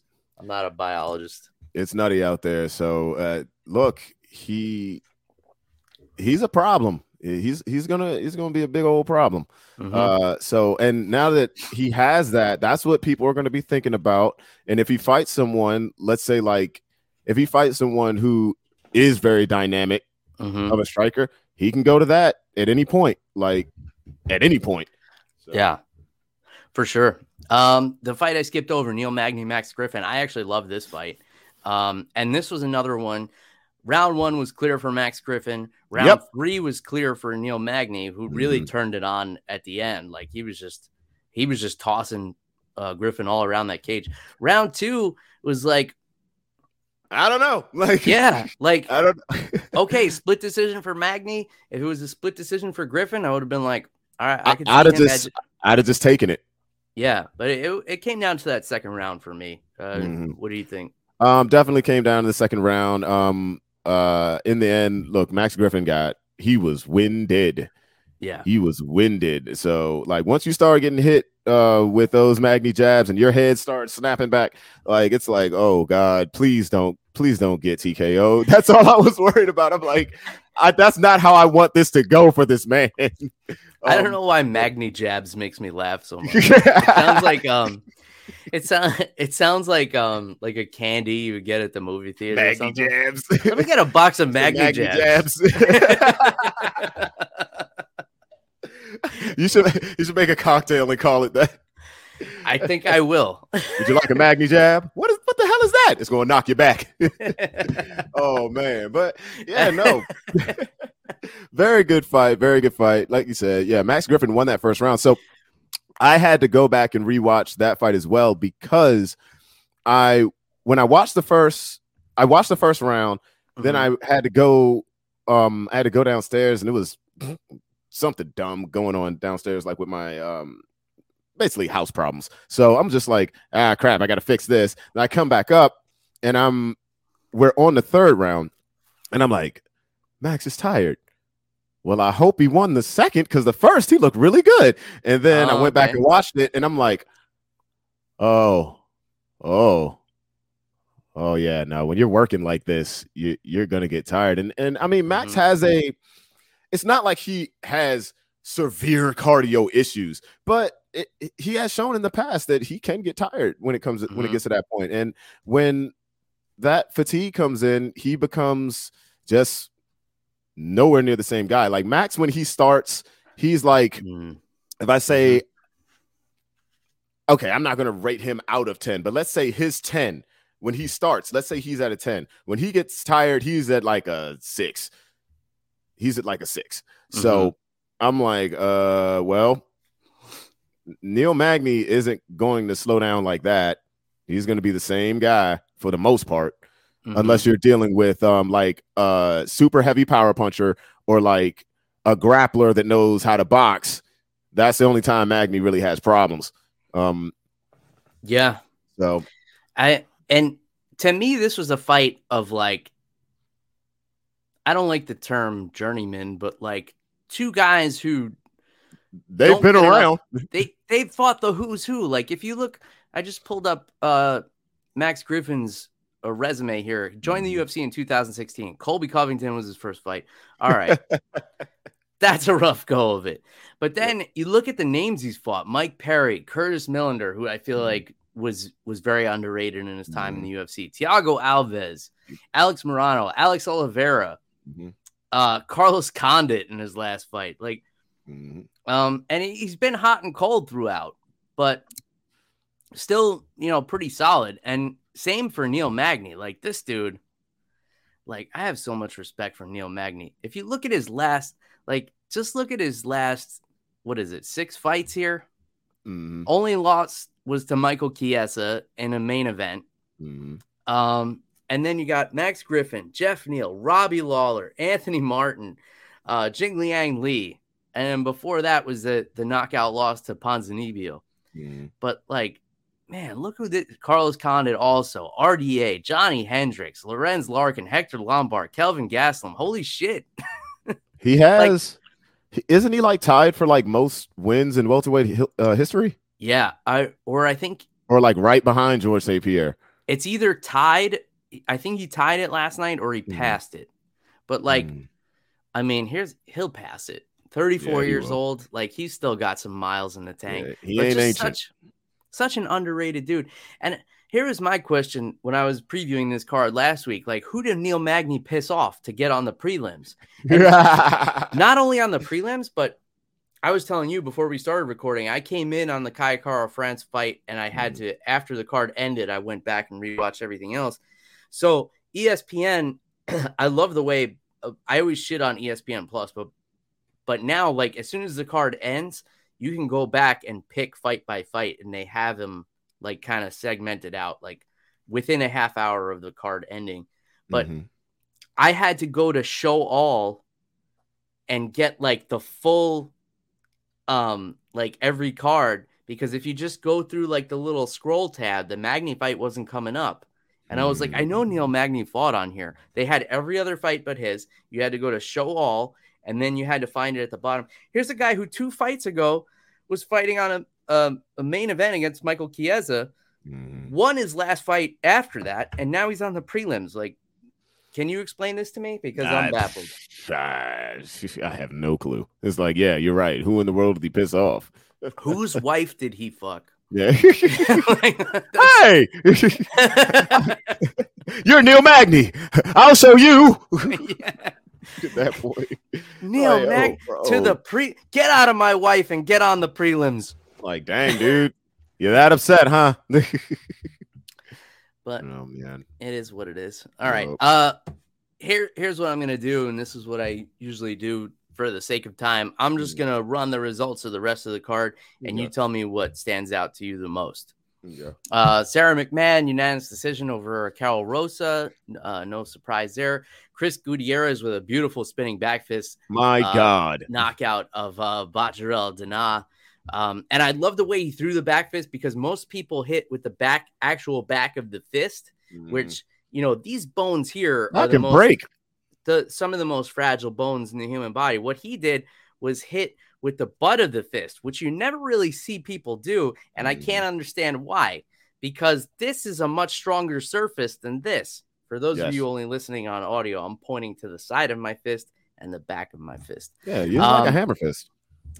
Yeah, which that's how it should be done um, every time.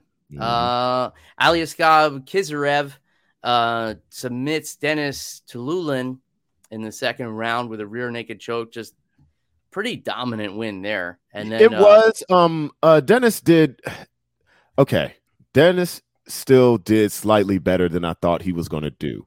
I did especially think on short notice. yeah, like I, I thought he was gonna get ran through. Like I'm talking just completely steamrolled, but I mean he showed up. He definitely showed up. I'll just shout out to that guy. Yeah, I I mean I would love to see him back. Yeah.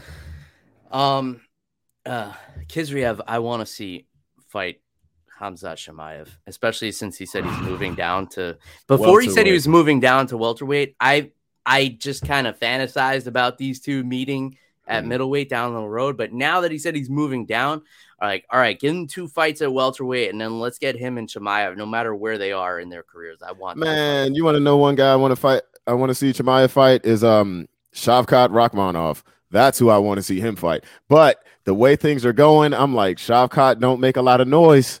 He Mhm. doesn't, and I, I'm like, unless the stars align, those boys are not going to cross paths, especially two with the. giant welterweights. Mhm. Um, uh, Manon Fiorot, um, unanimous decision over Jara Maya. I thought this was a great performance. thought her judo looked wonderful, on point. um, wonderful. She she struck intelligently. She did she did everything right. Now that like it wasn't it like a 30 27 or something. Yeah, it was it was pretty dominant win for her. I was like, good God Almighty! Like I, I had a feeling that uh, Maia was going to lose, uh, mainly because I mean, you got your title shot, you, you, you've been around, and it's just like, well, what do you do now? Mhm. And, and and and you're up there. You're up there when it comes to when it comes to age. You know, what are you going to do? yeah, and and Manon, I believe it's Farot. Mm-hmm. Fioro, Fioro. I always don't- I, always say Fiorot, but I believe it's Farot. Um, she's sneaky good, man. Yeah.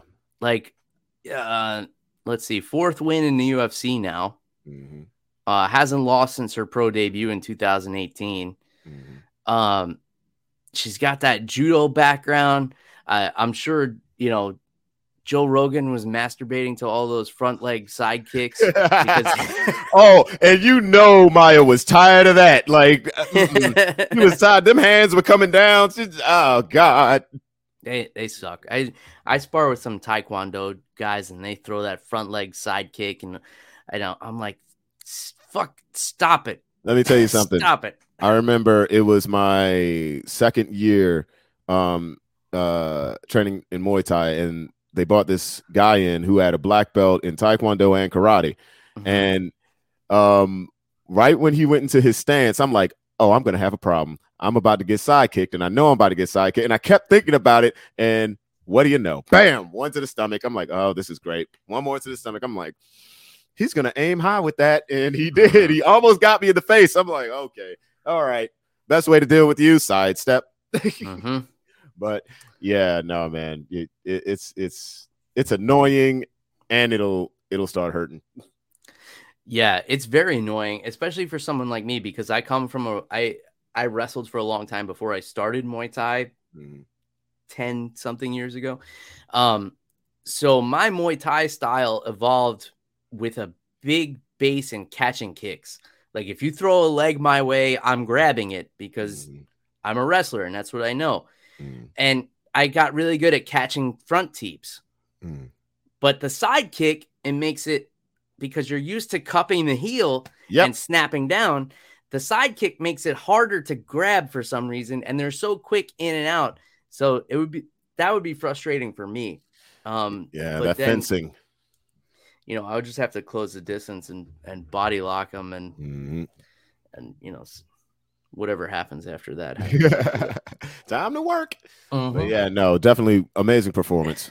Um, Mark asked why uh, Latifi and Oleinik was scrapped, and I completely forgot about that fight, even though I was very excited for it. Do you know the answer, Tavon? I have no idea, actually. Um, let's find out. All right. All right, Mark, you're gonna have to let us know. Mark is like my young Jamie.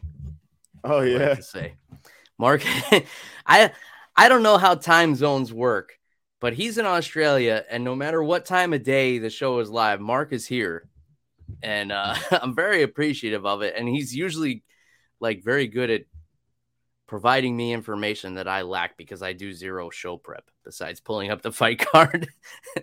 um, uh, let's just uh, get get this card out of the way. Matheus Nicolau unanimous decision over David Dvorak. Um, this was a weird fight because Dvorak was just kind of stalking the whole time. Yeah. Um, nothing happened in the first round, like n- nothing. Uh, and then there were some leg entanglements in that second round, and then like I guess Nicolau won the third. Um, so that was that. And then Luis Saldana unanimous decision over Bruno Souza. Mm. Souza was able to hit some takedowns like fairly easily, but wasn't able to do a whole lot with them. And um, no. you know that's how that fight went. Uh, I I thought it was a great card overall. What, what I love about this card is is how like a lot of things came full circle and were kind of intertwined.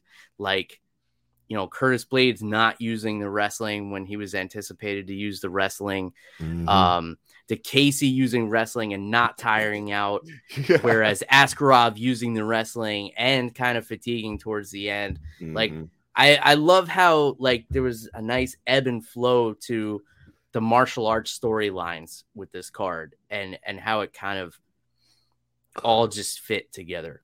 But um, do you have any encompassing thoughts on this card as a whole? Hmm, let me see. Uh, no, I I enjoyed the card. Um, kind of a uh to me kind of like a s- slow start, but then everything just started to really get good, and uh, I like. This is why I said it earlier, kind of when I said I don't really like betting on fights because anything mm-hmm. can happen. And um, yeah, the way Casey won, I would not have put money down on that. Mm-hmm. I would not have put money down on that. I would I would have said, yeah, he wins, but probably knockout, outstriking. But no, as I love it because can you put a prop bet on grapple fucking? if you can, yeah, is, is, is that possible? It, um, if it's not, it should be. Yeah, but um, yeah, no, definitely surprises. It was surprises all through the card, and um, even when it wasn't a surprise, it was just it, they were good fights. They were just good mm-hmm. fights, you know. So I, Have you um have you thought about who would win between Stipe and Curtis Blaydes? Mm, yeah, I, I thought about it. I I think it would come down to a couple of things. If if it isn't a grappling contest from at least the first to the third round, let's say if it was a five round fight, um, if it's not a grappling contest from the first to the third round, I think Stipe would take the first few rounds. I I I just believe he is the better striker. Mm-hmm. Um, and yeah, I think he I think he could stuff a lot of those takedowns. Uh, but like I said, if it does come down to the grappling in the first three rounds, uh, I'll give it to Blaydes. I'll give it to Blaydes. But overall pick, I would pick Stipe as of right now. Overall pick. Yeah, I think as far as wrestling credentials, they're like pretty similar. Similar, pretty similar. Yeah. Uh, Curtis has used his wrestling more mm-hmm. in MMA, but Stipe shows like it, it's there if he needs it. Oh, um, real quick, uh, because I know you and I only caught bits and pieces of this, but one championship, uh, one X, one X. Um, Angela Lee winning the main event, rear naked choke over uh, uh, Stamp uh, in uh, round two. Over good old stamp Fairtex. uh, I'm a I think fan of Fairtex. I'm a I'm a really big fan of Fairtex. I really do like her style. She's ferocious and she's just adorable. It's like you're a freaking killer. yeah, yeah. I mean, both of them. To be oh fair. yeah, one hundred percent.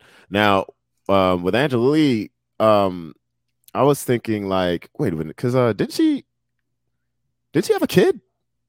Yeah, yeah. And, so, and she brought the kid in the cage after winning, which was she like had the kid in one hand and the belt in the other hand. It was a cool moment. That that's the funny thing because normally when uh like that happens when someone has a child, like I get really worried about their fight career, like after that, mm-hmm. because it's like, okay, well, the first fight back is, it is this going to be the same person, and then how are they going to, you know, first of all, being a parent, that's one thing, but you also had the kid, like literally had it.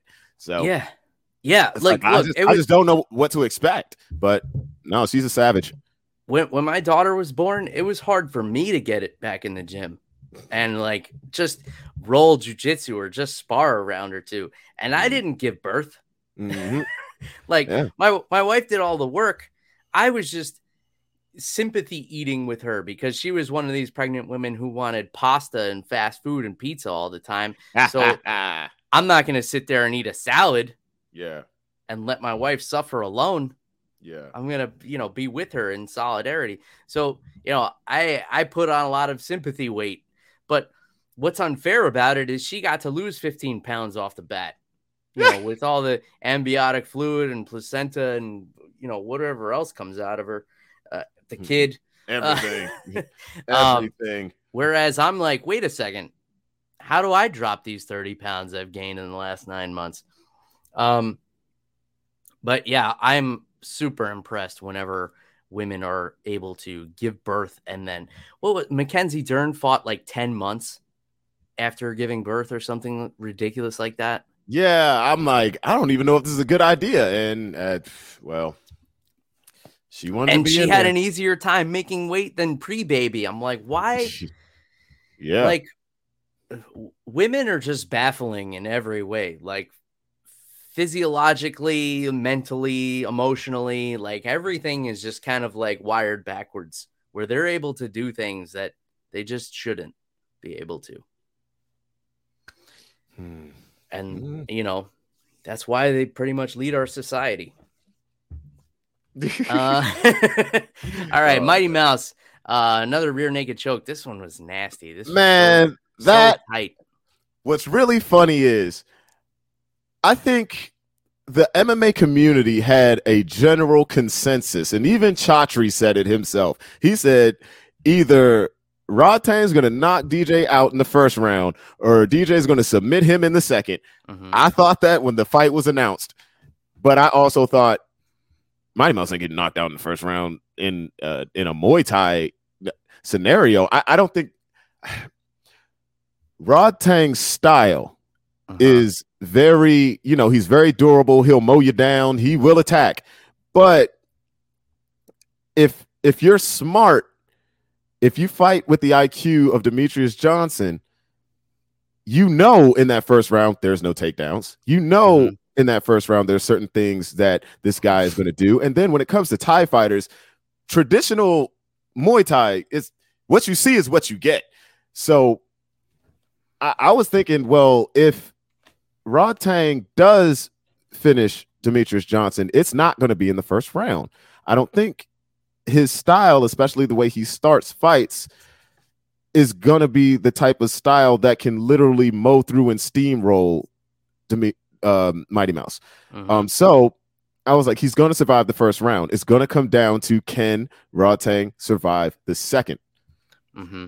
And because nope. this was like a special rules fight. Yeah, mixed, it was Muay Thai first round, MMA second round, supposed to be Muay Thai again third round, and fourth round MMA.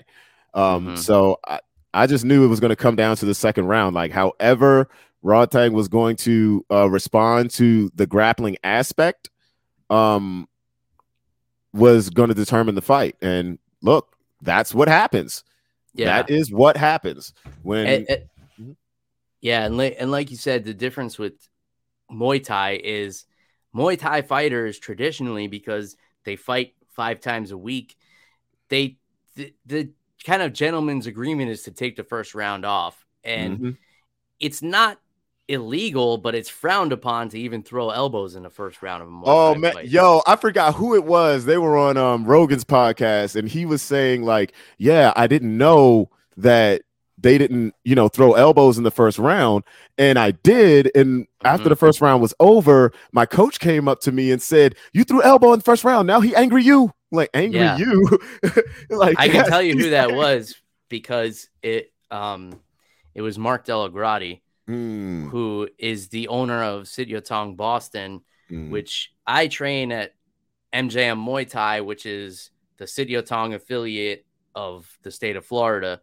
Um, so I'm technically part of Mark DellaGrotte's lineage, okay. uh, and I'm a instructor under him, under his umbrella of schools. But yeah, that that was him the first time he fought in Thailand uh, at Lumpinee Stadium and he went and threw elbows in the first round because he didn't know like that was frowned upon and it's uh, they... that's just how it is and that's that's why some thai fighters struggle uh transitioning to mma because mma is just so aggressive mm-hmm. um people will start at a 10 mm-hmm. and you just you aren't you aren't about to do that like yeah and that's the difference between fighting you know two three times a week and fighting mm-hmm. you know two three times a year yeah, which we do in yeah. MMA. Like, yeah, you're, you're more than likely going to deal with a bat out of hell. So, mm-hmm. is what it is. Speaking of bat out of hell, let's jump down this car a little bit. Akiyama, Yoshihiro Akiyama gets a TKO win over Shinya Aoki. This was a weird fight to come together because both of these guys have been around since the Stone Age of MMA. like, um, you know, the I I feel like Aoki to me has always been one of those guys who was like one of the top fighters who never fought in the UFC. Yep. Like he's just, I, mean, if you've never seen Shinya Aoki fight, the dude is just phenomenal. Like his ground game and his ability to snatch submissions like from awkward positions and use his long legs. And then Akiyama is another one who you know, a lot of people don't realize like what a stud this guy is because his run in the UFC was kind of, uh, you know, lackluster. He had a couple of fights in there, but like it didn't reflect like his full body of work. I mean, uh, we, you got to look at who he fought mm-hmm. in the UFC, though. It's like while he was there, he fought Michael Bisping, Vitor uh-huh. Belfort, Jake Shields. It's like these aren't guys that you aren't that you that you're gonna look good against unless Chris Leben, yep. Alan Belcher. Like, yeah, like these aren't guys you're gonna look good against unless you are like top of the food chain dude. So yeah. it's it, it, it, was just hard. it's just mm-hmm. hard and understandable. It's very understandable. And then it's like you went to a decision with Bisping. Like, eh, don't fight it, fight of the night. Is that? that. Yeah. But um, yeah. But it's like you know that's that's nothing to hang your head on. Um, hold on. Okay, when he fought Vitor, he lost via KO. Is that TRT Vitor? Oh yeah, 2011. yeah, yeah. That's oh yeah. that's that's Super Juice Vitor. Oh yeah. That's I got the he had that uh I can't even call those traps. That's a whole different type of human being, Vitor. Yeah, they were bear Woo. traps. Yeah, no man. Dude, uh, you remember man, I still can't believe they allowed uh Evander Holyfield to get in there with that man. I still cannot believe that. I mean, crazier things Ah. have happened. Yeah, but yeah, no, like man, But- Shin- Aoki is definitely phenomenal. Um definitely uh but uh yeah, sexy Yama, man. Sexy Yama. Th- this fight didn't make much sense to me. Like, like Akiyama, I believe he has fought as high as heavyweight in his career. Yeah, he's when the fight when the idea of the fight came about, and I was confused as to how in the blue hell they were going to make that happen anyway. Because I was like, isn't Yeah. Akiyama big? Because then, And- yeah, I was like, he's big, and I'm like, Shinya Aoki's like my size. Yeah. I, I feel like Aoki has fought most of his career at 55 and Mm-hmm. probably he's had fights at 45. He must have. He's had fights at yep, featherweight, lightweight, welterweight, and middleweight. But yeah, uh, most of them were at lightweight. Yep, Yeah. most most were at lightweight. You're talking about a guy with 57 pro fights at 38 years old. I thought he would have been way older. Yeah, exactly. This guy's been around for. I thought he'd be like 45. Like, no, this man has an MMA record that looks like a Muay Thai record. Like, yeah, no joke. 2003 was his pro debut, and he kicked off his career with three submission wins in a row. look, the man is phenomenal. He's fought Eddie Alvarez. He's fought well, Oh, twice. man. He's fought Edward Folayang three times. That's hilarious. Um, and Askren. mhm. Yeah, which I'm just like, you fought Ben Askren. Yeah, Oh man. when you look at the names on Ben Askren's list, and I still feel like not a fool, but when he was coming to the UFC, I'm like, hey, the man's gonna do work, but I feel like he's gonna get hurt. And I really wish I did not say that because oh, did that happen? probably like one of the most bizarre UFC careers of all time. Dude, his UFC debut. Here's the thing.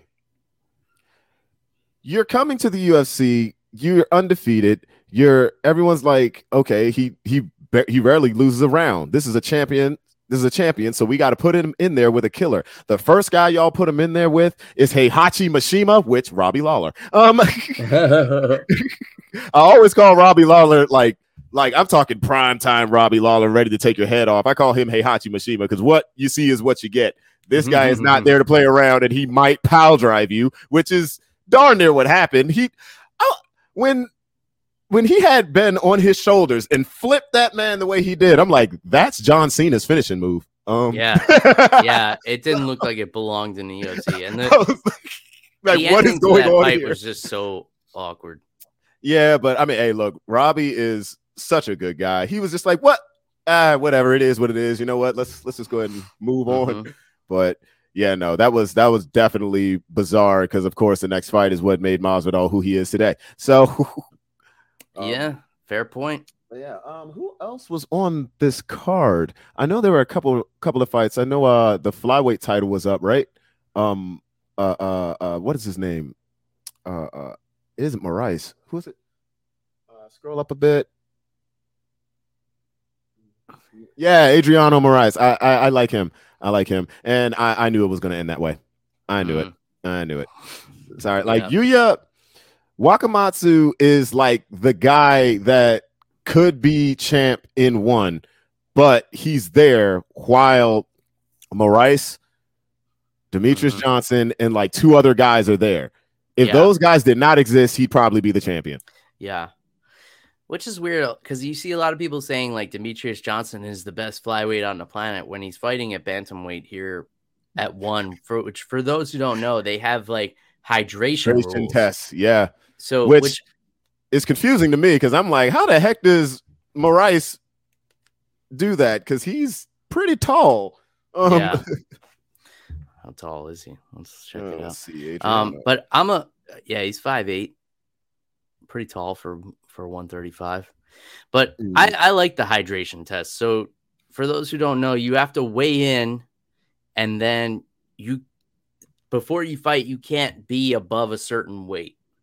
So Yep. like where where some guys would fight, you know, typically a 155 pound fighter on fight night after rehydration is going to be about 170, 172, Mm. somewhere in there. Um, so some uh, athletic commissions have it where you can't weigh higher than the weight class above. And some have like one does a hydration test. You have to be like a certain amount of hydrated Mhm. um, which then you get, you know, some guys will have to cut weight like the day of the fight, and it's only like a pound or two, which you'll you'll kind of sweat out just warming up in the back. Yeah. Um, but you have to make sure you're not above like the weight class above. So it's Yeah. weird, but I'm a fan of it. Um, Oh, I, same. I I I don't like cutting weight. I don't. I don't like like oh, I gotta lose thirty pounds so I could beat up somebody like smaller than me. I remember the first time I heard about cutting weight. I was, I think I was in like high school, and I had a friend who boxed, and he he was doing a lot of cardio. I'm like, oh man, what you you trying to lose weight, get in shape? He's like, oh yeah, man, you know, got a fight coming up, and um, it's at whatever weight class it was. I'm like. You weigh that much? I'm like, you don't weigh that much. What are you talking about? He's like, oh no, what you do is you know, you do a lot more cardio. I wear the sauna suit then you know I go sweat it out, and then I get on the scale, and you know the next day it is what it is. I'm like, I don't know if that sounds safe. And then I started, you know, like, and that's before I knew of anything about this stuff. And um, then I started, uh, you know, watching fights and seeing like how big of a deal this actually was. And then when, uh, especially once I started watching MMA, I'm like. Yo, these guys look like death's door before the next day. And especially when Conor was at 45, I'm like, hold on, his eyeball, his eyeballs look like they're about to pop out of his head. Mhm. What? This is legal? Well, that was part due to the cocaine. Too, to be fair, oh, Um, okay. Early, like you- you talk, you talking like um after championship Conor, or you talking like early Conor? Because I'm talking early Conor. all right, it was crack then. Oh yeah, yeah, yeah. You know, the cocaine's a little different, costs a little bit more. You know what I'm saying? Uh, hmm oh, specific. Yeah, but I, I, I was never big on weight cutting. When I wrestled, um, in high school, I was I wrestled at 138. I walked around at like 141, yeah. somewhere in there. Which now, if I was gonna make 138, I'd have to cut off both legs. But uh, that's neither here nor there. Um, I can make it. I'm gonna look sick as hell though. dude i remember i was at um when i was training and i started um training for my first smoker uh like um one of my friends he was there for a little longer than i was he was like okay so um what weight you coming in at i was like well they told us not to cut weight so i just put down i'd be like maybe 148 like at the time because i was like if i just decided to like not eat breakfast that morning i was like 150 minus. Like you know so Mm. um once i said that the guy looked at me he was like oh yeah no i mean you know considering your frame you know if you really took it seriously you could probably go down to flyweight i'm like no the heck i couldn't. I was like i would Mm. die. He was like bantamweight? I'm like i mean yeah but i'd still not look i wouldn't look good and i'd probably be falling over like No the thanks. last the last time i weighed 139 pounds i was extremely sick and i wasn't eating like Mm. I'm like, yeah, no, that's that's not meant for me. And and how tall are you? I'm I don't know. I think I'm five nine. Some say some say like, dude, you're five eleven. I'm like, I don't think so. I haven't measured myself in That's years. a big jump. I haven't I haven't measured myself in years. So I'm like, I, I don't know. So I'll I'll say five ten. I will say five ten. No, Yeah. that that's not for me, man. now, granted, we got Sean O'Malley, who's six foot tall, is bantamweight, but, Yeah, well, but he's also a slim human being. exactly. I mean, I'm slim too, but uh, mm-mm. Well, speaking of his slim human beings, we don't have to Oh get too my. deep into this, but we got UFC 273 coming up in a Mhm. couple of weeks. I believe we have next week off from UFC, which is always fine with me. Yeah. Like a lot of people are like, I need my UFC fix. I'm like, I need a break. Yeah. like, man, wanna- relax. Go for a Um, walk in the park. Yeah, I'm fine just watching some Disney Plus with my daughter on a Saturday night. Oh, that's Um, but uh, you know, this card is awesome. And just to give you an idea of how awesome this card is, let's see, what's the fight I was looking at?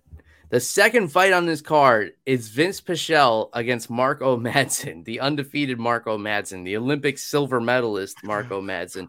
This is the second fight on the card. Like what? What? This is crazy.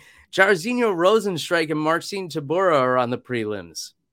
Mhm. Like this is a wild card. I love it. Chimaev and Burns. I'm so stoked for that fight. dude i i oh man i'm so torn on that i'm so torn on that because i'm like i i like the idea of the star power of chimaev i love it but Mhm. I, it's like burns burns is doing this man a heck of a favor he's doing this man a heck of a favor because in case burns gets burned Chimaev is probably going to be fighting for a title sooner than later Oh, um, sure. yeah, and it's just like, wow, man. Like, I don't know. No, not that I don't know. Burns is a legit tough guy. He's a legit Mhm. tough guy. He does not say no, and he knows what he wants, and he's willing to work for it. He's willing to put in, put in those miles. He's willing to put in the punches, and he doesn't care who it's against. So I I'm excited for it because this is this is definitely one of those. Okay, Burns is the real deal. Period. You cannot take that away from him. Chimaev is the guy that is steamrolling all of these other people. We know he's good, but how good is he? Mhm. And we're gonna find out. Period. Yeah, I mean Burns is a guy like we've seen him grapple heavyweights, Yeah. and like he he's just a competitor, man. Like if he's not fighting in the UFC, he's doing Abu Dhabi, he's doing submission underground, he's doing all this Mhm. stuff. Like he just wants to test himself, and you got to admire that about a guy. Um, Kelvin Gastelum sneaking up on this card Oh. against Nassourdine Imavov. Kelvin Gastelum looking to put them hands on him. I love it. I love it. Is that a preview of your uh No, I um so funny thing, I actually used that line before and that one was actually freestyled because I didn't know what to say about I forgot who he was fighting, but I was like, no, I'm I'm always thinking of funny rhymes when it comes to his last name for some odd reason. I just think it's Mhm. it's almost like a muse at this point. Yeah. So I was just like, okay, Kelvin's coming up. Da, da, da, da, da. Then I was like, oh, Kelvin Gastelum, looking to throw some hands at him. And I was like, all right, time to go. And I just kept rhyming. That's it. Oh man, You got to use it. it's amazing. He's I I love I love this fight. I love this fight. First of all, I love anytime Kelvin fights because it's like you know he's good. Sometimes you don't know whether it's going to be like that killer Kelvin where he comes out and he's just he's kind of dancing on you. He got that head Mhm. movement. That's another type of thing. He's going to box you up. He's going to wrestle. Mhm. He's going to do everything. Or he he might just get might just get got, but he doesn't get he doesn't get beat unless you're top of the chain anyway, because he's top of the chain. To be honest, when he's on, Yeah. when he's on, yes, Yeah. Yeah. So, and it, you know, that's the that's the the key variable there. mhm. Um, some great female fights here. Aspen Ladd, Raquel Pennington stepping up on short notice. Yes, indeed. Mackenzie Dern and Tecia Torres. Woo, I, oh, now I want to see this because Torres is Torres is about as complete as you could get. She is about as complete as you can get, and I just want to know if. Well, first of all, don't go to that floor with Mackenzie. Just don't do it. But um, uh, but also like, will Dern be able to keep up that pace? She's called the tiny tornado for a reason, and she Mhm. is not going to stop. She is not going to stop. In order to beat her, you have to be able to beat her at whatever aspect aspect you can you can im- implement. Period. Yeah. So, hey, it's it's a great fight. No, this is stacked. This is a legit stack card. I am Yeah.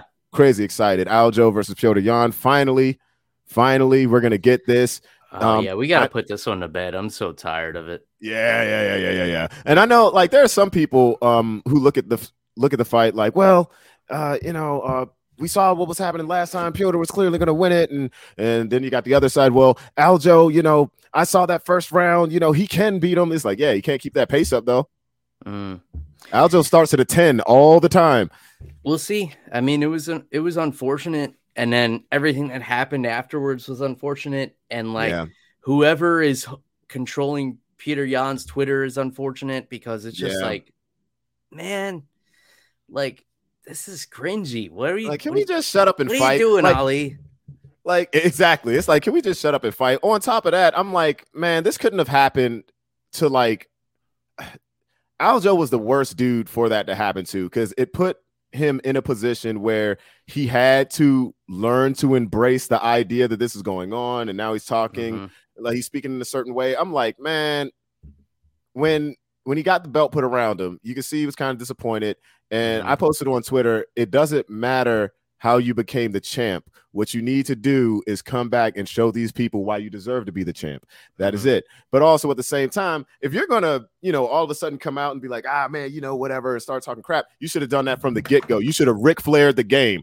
That you should have Ric Flaired the game. Boom, yeah, I'm the champ. Y'all saw what happened. Uh, Yeah. yeah, but And then he kind of tried to do it, but like he kind of waited too it's long. It's not who he is. It's Yeah, not who and- he is. And then it wasn't believable. And then he tried to lean into it more, and then it just made it worse. What and should have happened? Mm, Go. Yan's trash talk back, or whoever trash talks for Yan. yeah, because I don't think it's media. Yan. It's damn No. sure not Yan. No, No, no, he's no. like, I landed in Vegas. Sterling's prayers have not been answered. Like what? boo, What? boo. I'm gonna tell you right now. This is ter- like, and and Sterling was so cringeworthy through all of this that people were ignoring how cringy Yan was being about it. Because people are like, yeah, but he was beating that ass. It's like, yeah, but have you seen like the L's he's taken linguistically?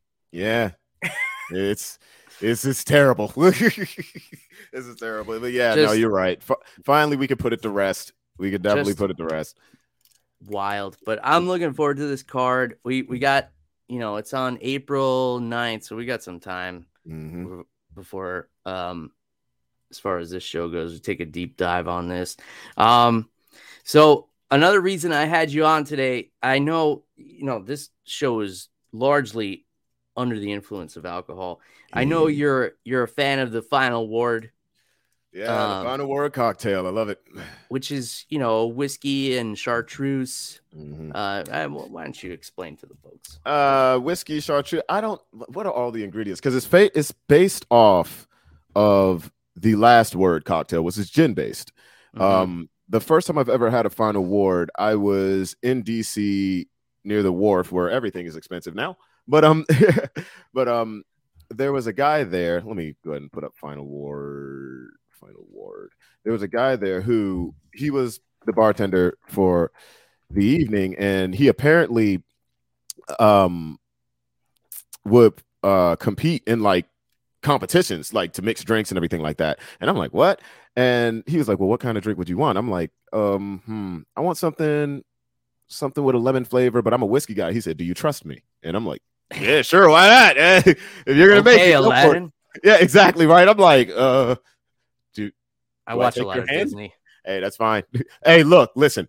So side note um me being a musician what i like to do sometimes is i'll play at nerd conventions. Uh i played at magfest earlier this year which is the music and gaming festival that happens at uh the national harbor in maryland every year. Uh one song that i decided to cover this year was be prepared from the lion king. Nice and i did it uh i did it in met like in a metal style. So it was it was unexpected but people were like wait a minute is this the scar song? Do you have a recording of this? Oh yes i will link it to you right now please, but please. i think you'll get a kick out of it. But um yeah no the final ward cocktail really good. It's normally rye whiskey uh based which i'm getting into rye whiskey nowadays because i have friends that like work at distilleries breweries and stuff like that. So uh yeah rye whiskey uh chartreuse um what is it lux luxardo mar maraschino liqueur and lemon juice hmm yep Yeah, so it's on the sweeter side. hmm Yes, yes, yes. Definitely on the sweeter side. Now I have I've had one um I can't say a bad one. What I'm going to say is I had one when I was in Louisiana and uh I said final ward and I I think what happened is they still gave it to me with gin. So it looked like a final word because it was yellow, but I Mm. was like this does not taste like whiskey. I'm like, it's it's I'm like, it's still a last word to a point. Gin is like drinking perfume. Bro, what? Let me tell you. can't. My it's, the- it's the one spirit I can't get down with. I think I'm like one of those firm believers, um, not firm. I'm one of those believers where if your parents or your grandparents really liked something, you might not. And my grandmother loved gin. Mhm. loved gin. Like even when I was younger, like uh, you know, God rest her soul. I'm just like, why does she always have a big old bottle of Seagram's gin? And that was that was the first like alcohol I've ever smelled in my life. Like I just, I you know, you're a kid. I undid the thing. I'm like, mm, hold on, something's not right here. I drank gin for the first time. I was like 23 years old when I drank it for the first time, and I said no. I said if it's any alcohol, I'm, I'm just not gonna do it. This I can't do it. Mhm. Um, but yeah, no, definitely. Uh, what was it? definitely. Uh, love the final award. I love any type of um, uh, uh, almost said Manhattan. I do like the Manhattan cocktail, but old fashions are like my go-to whenever I go to any bar. That's like the first Okay. Thing I get. Uh, because if you can't make a decent old fashioned, I probably can't trust you to make anything else. Um, exactly. Yeah, it used to Um, be. Huh? Go on. Uh, I'm very particular about my Manhattans personally. Mm, Like it's got to be black cherries. If that mm. drink doesn't show up with a black cherry in it, I can no longer trust your ability to do anything right. If you put a maraschino cherry in a Manhattan, it's just wrong. nope. Like it's it, there's no if ands or buts. Like it's done wrong. Um, oh my god. I stand very firm on this. Hey, I'm I believe you. I believe you. Let me throw this uh let me throw this thing in the chat so you can have it. Boop. And where's the send button? There we go. But yeah, no, definitely check that out because I did um be prepared and last the last Magfest I did a metal version of this one's not recorded, but I did a metal version of Be a Man from Mulan. oh, Yeah, that was.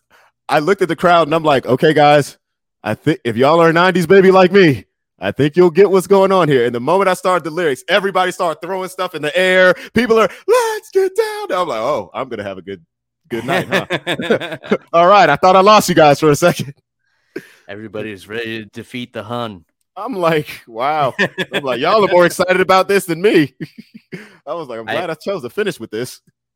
I um I actually went to Disney on Ice yesterday. Wow, I haven't done that since I was like 10. Yeah. Well, my Mm. daughter's four, so there you go. so we got a babysitter and left her at home, and we went to no. Yo. That was a good time joke. I like that. Nice. hey, you gotta mix a little dad humor in, right? Um, no, so it was. I, I'm usually always on the go, like every weekend. Like we we're actually annual pass holders at Disney World because it's like an hour and change away. Mm. So we go for the weekend quite a bit, and um, we had nothing going on this weekend. We're, we're usually traveling. My family's in New York. My my wife has wanderlust up to Wazoo, so she always is planning weekends away and this and that. So nothing going on this weekend. I'm like, great. We just chill at home. Cute, Bill. Real cute. Nice to think you would get some downtime. No, my my wife, bless her soul, is uh Latina with you know a fiery passion for most things and does not enjoy just like downtime. So she's like, "Oh, Disney on Ice is in town." So you know we go into Tampa and you know bring the kiddo and it was a good time. Like she she enjoyed it. It was a little long. Like Mm. my my kid was like after like an hour and a half, she's like, "Yeah, I'm good. Let's go." Ah. But um, you know, it's Disney. Like it, it's top level. I, I'm like waiting to see the guy in the Beast costume like fall, just like totally eat it. But no, And you they're know all it's not gonna happen. like, how are you ice skating in that? Like I, I almost fall down like carrying groceries in from my car. Like, what are you? But you're wearing a whole suit that for some odd reason it doesn't even look like it's balanced weight Yeah. rise. And here you are spinning around doing crazy stuff that I can't Yeah. do sober. Like doing, doing a triple Lutz in an 80 pound Beast costume. and then looking at the at the crowd, are you not entertained? Yeah, and you're working for Disney, so you're making less than minimum wage somehow. Yeah, yeah, you, you ain't getting what you should be getting. yeah. There's like three children inside that costume just standing on each other's shoulders, like, oh, we gotta spin this Come way. on, Tim. Come on. we need to eat tonight. Uh I don't know where we were going with any of that, but Uh, is, is there anything else you want to get off your chest here? Ah, shoot, man. I don't I don't know. We we've been chatting for a minute. Uh uh I don't normally like to throw out the whole oh yeah, follow me on social media at Aeoxis and stuff like that. Throw but it out. I, I guess yeah, follow me on social media at Aeoxis. Um uh my next performance, if you are in the Maryland area specifically, will be April 16th. I'll probably just uh record it and everybody can see it and laugh at me. Uh, but April 16th in Frederick, Maryland, at a place called Cafe 611, I will be opening up for a band called I Set My Friends on Fire. So, um, okay. yeah, yeah, I know, right? but but um, that sets the tone for the show, I guess. yeah, I know. I was like, oh, this is gonna be fun uh, because I'm technically performing twice that night. Uh, Aeoxis, my solo project, is opening the show. Um, the other band I'm playing with is Amongst the Triffids. Shout out to Amongst the Triffids, Cameron, Matt. Love you guys, James. Love you. And uh, Have Heard Voices. Love you guys. Purveyor. Love you guys. Um, what else is going on? Well, I'll just say stay tuned for more fun content, more MMA content. I'm actually, and I'll just announce it right now. Um, with the Who You Got raps, I will be putting out prediction videos, but I'm also going to be putting out other raps where I rap back and forth between the personas or fighters, like what their skills are and everything. I'll be going from the perspective of one person and then talk and then and uh and then rapping about their skills and then kind of like uh, like a rap battle, but I'm like taking on the skills of the fighters I'm talking about. You'll see. It'll be fun. Interesting. Interesting. I'm looking forward to that. Mm-mm. You guys should all definitely follow Tavon on social media and catch up with all of his prediction raps and everything else he's doing. Um, it- the reason why I wanted to have you on the show, you've got this voice, man. It's like uh not just your rapping voice, but like your Mm. speak. You got this Isaac Hayes. It's like if Isaac Oh, Hayes and. Busta Rhymes had like a voice baby. Look, dude, like uh it- it's funny because I remember at my day job when I first started um like working IT, I like I would show up and when I would be like around the corner, people would and talking to someone, people would look around because they're they're looking for like some six four huge dude, like like a bouncer type dude, right? Um, so like I I started realizing it was just a lot simpler for me to talk like this to people. Like it worked as, hey guys, you know, I'm Tavon, Tavon McNeil, Tavon Anthony. I, my last name's actually McNeil. Anthony's my middle name.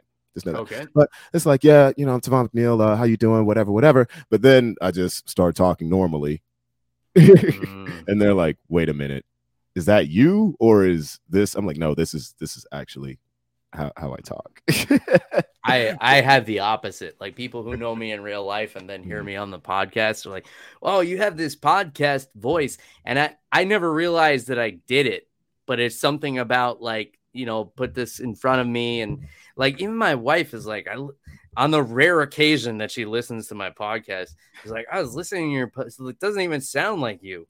I'm like, oh, hey, All right, man. well. hey, look, it it is, it is what it is. Yeah, because um, both of like my older brothers, my oldest brother, he looks he looks how he sounds because he's six three, bigger dude. So it's just like, Mhm. oh, okay.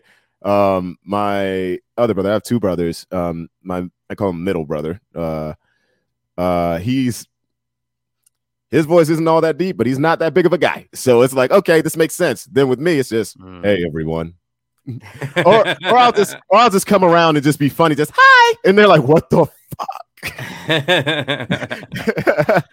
I always Oh, I always enjoy those kinds of things, like hearing Mhm. Mike Tyson talk. Oh man, dude, I got a funny story. Um, not specifically about Mike. It's about a guy that sounds like Mike. So there is a fighter. There's a fighter. Um, his name is Peter Pedes. He apparently fought in the Contender Series. Um, Mhm. uh, not too long ago. Uh, and that's the guy that made my friend throw up in the cage. Now, I met him in person a couple years later. I was at a smoker event out in uh I think Bowie, Maryland, and um he walked in, and I was like, just for those not who who don't come from up north, a smoker event is like an Oh, yeah. exhibition. yeah, Like, yeah, yeah. It's not. I noticed when I moved to we Florida, ain't going like, high. like people didn't know what smokers were. oh, I, dude. I was like, I would talk about it, and like thinking it was a normal thing. I think it's like a northeast thing. yeah, I but- think so too. Because uh. The first time I said smoker, my mother was just like, "So you're dealing with the weed now?" And I'm like, the devil like- lettuce. I'm like, mother, no. well, not much. Um, let me stop. but uh, but uh, Not before yeah, the like, fight. yeah, no, man, what? But uh, yeah, no, I saw him and I was like, yo, that's the dude that made my friend like throw up in the cage, and he's Mm-hmm. he's pretty jacked for his size, and he like he wasn't as intimidating as I remember him when I saw him in the cage because he was a lot larger than my friend. But I walked up to him and I'm like, hey, dude, um, can you tell me your name? And he's like, Peter. I was like, get the fuck. I was expecting this dude to be like, yeah, man, you know, uh, my name Peter Petey's and uh man, I'm just I'm just so strong. I don't know why I'm so strong. like, but but no, the dude sounded just like Mike Tyson. I'm like, yo, oh, anybody with that voice is just a killer, huh? yeah, and, I mean, it's just like that. Some like you know, nature has a way of balancing things out. I suppose. Yeah, this is like you can't have everything. You can't have everything. You can't be super dangerous and terrifying and have a terrifying voice. You can't do Fair. Fair. that. oh man. All right, man. Well, usually I keep this show to an hour because I just find like I'm so when- sorry. that's when people. No, no, no. This was good. We've had good conversation. That's why it's gone on. Um, for everybody who's still with us here at the at the two hour and ten minute mark, um, which is you know double our normal episode time. Thanks for hanging in there. Uh, if you want to grab some MMA on the Rocks merchandise, you could do so with our friends at Team Reaper. As always, I'll put the link in the show notes. Uh, Reaper1.co is the website. You can use the promo code MMA Rocks 10. That's MMA R O C K S 1 0. Save yourself 10% off on your whole order, whether you are buying our merchandise or not. What you want to get some training gloves or a new gi or whatever, a gear bag, whatever. Uh, throw that promo code on there. Save yourself some cash. Uh, of of course, I appreciate if you buy our merchandise, but you know, whatever, go buy what you want. It's your money, you earned it. Buy the merchandise. Listen listen to the God voice. Buy the merchandise. I'm I'm using that. I'm gonna go ahead. Go I'm for it. it. Go for it. Sample it. I don't care. Go. Yeah, I'm clipping that up for sure. Um, Tavon, thanks for joining me today. We should definitely do this again. This was a good time, good conversation. Enjoyed talking about the fights with you.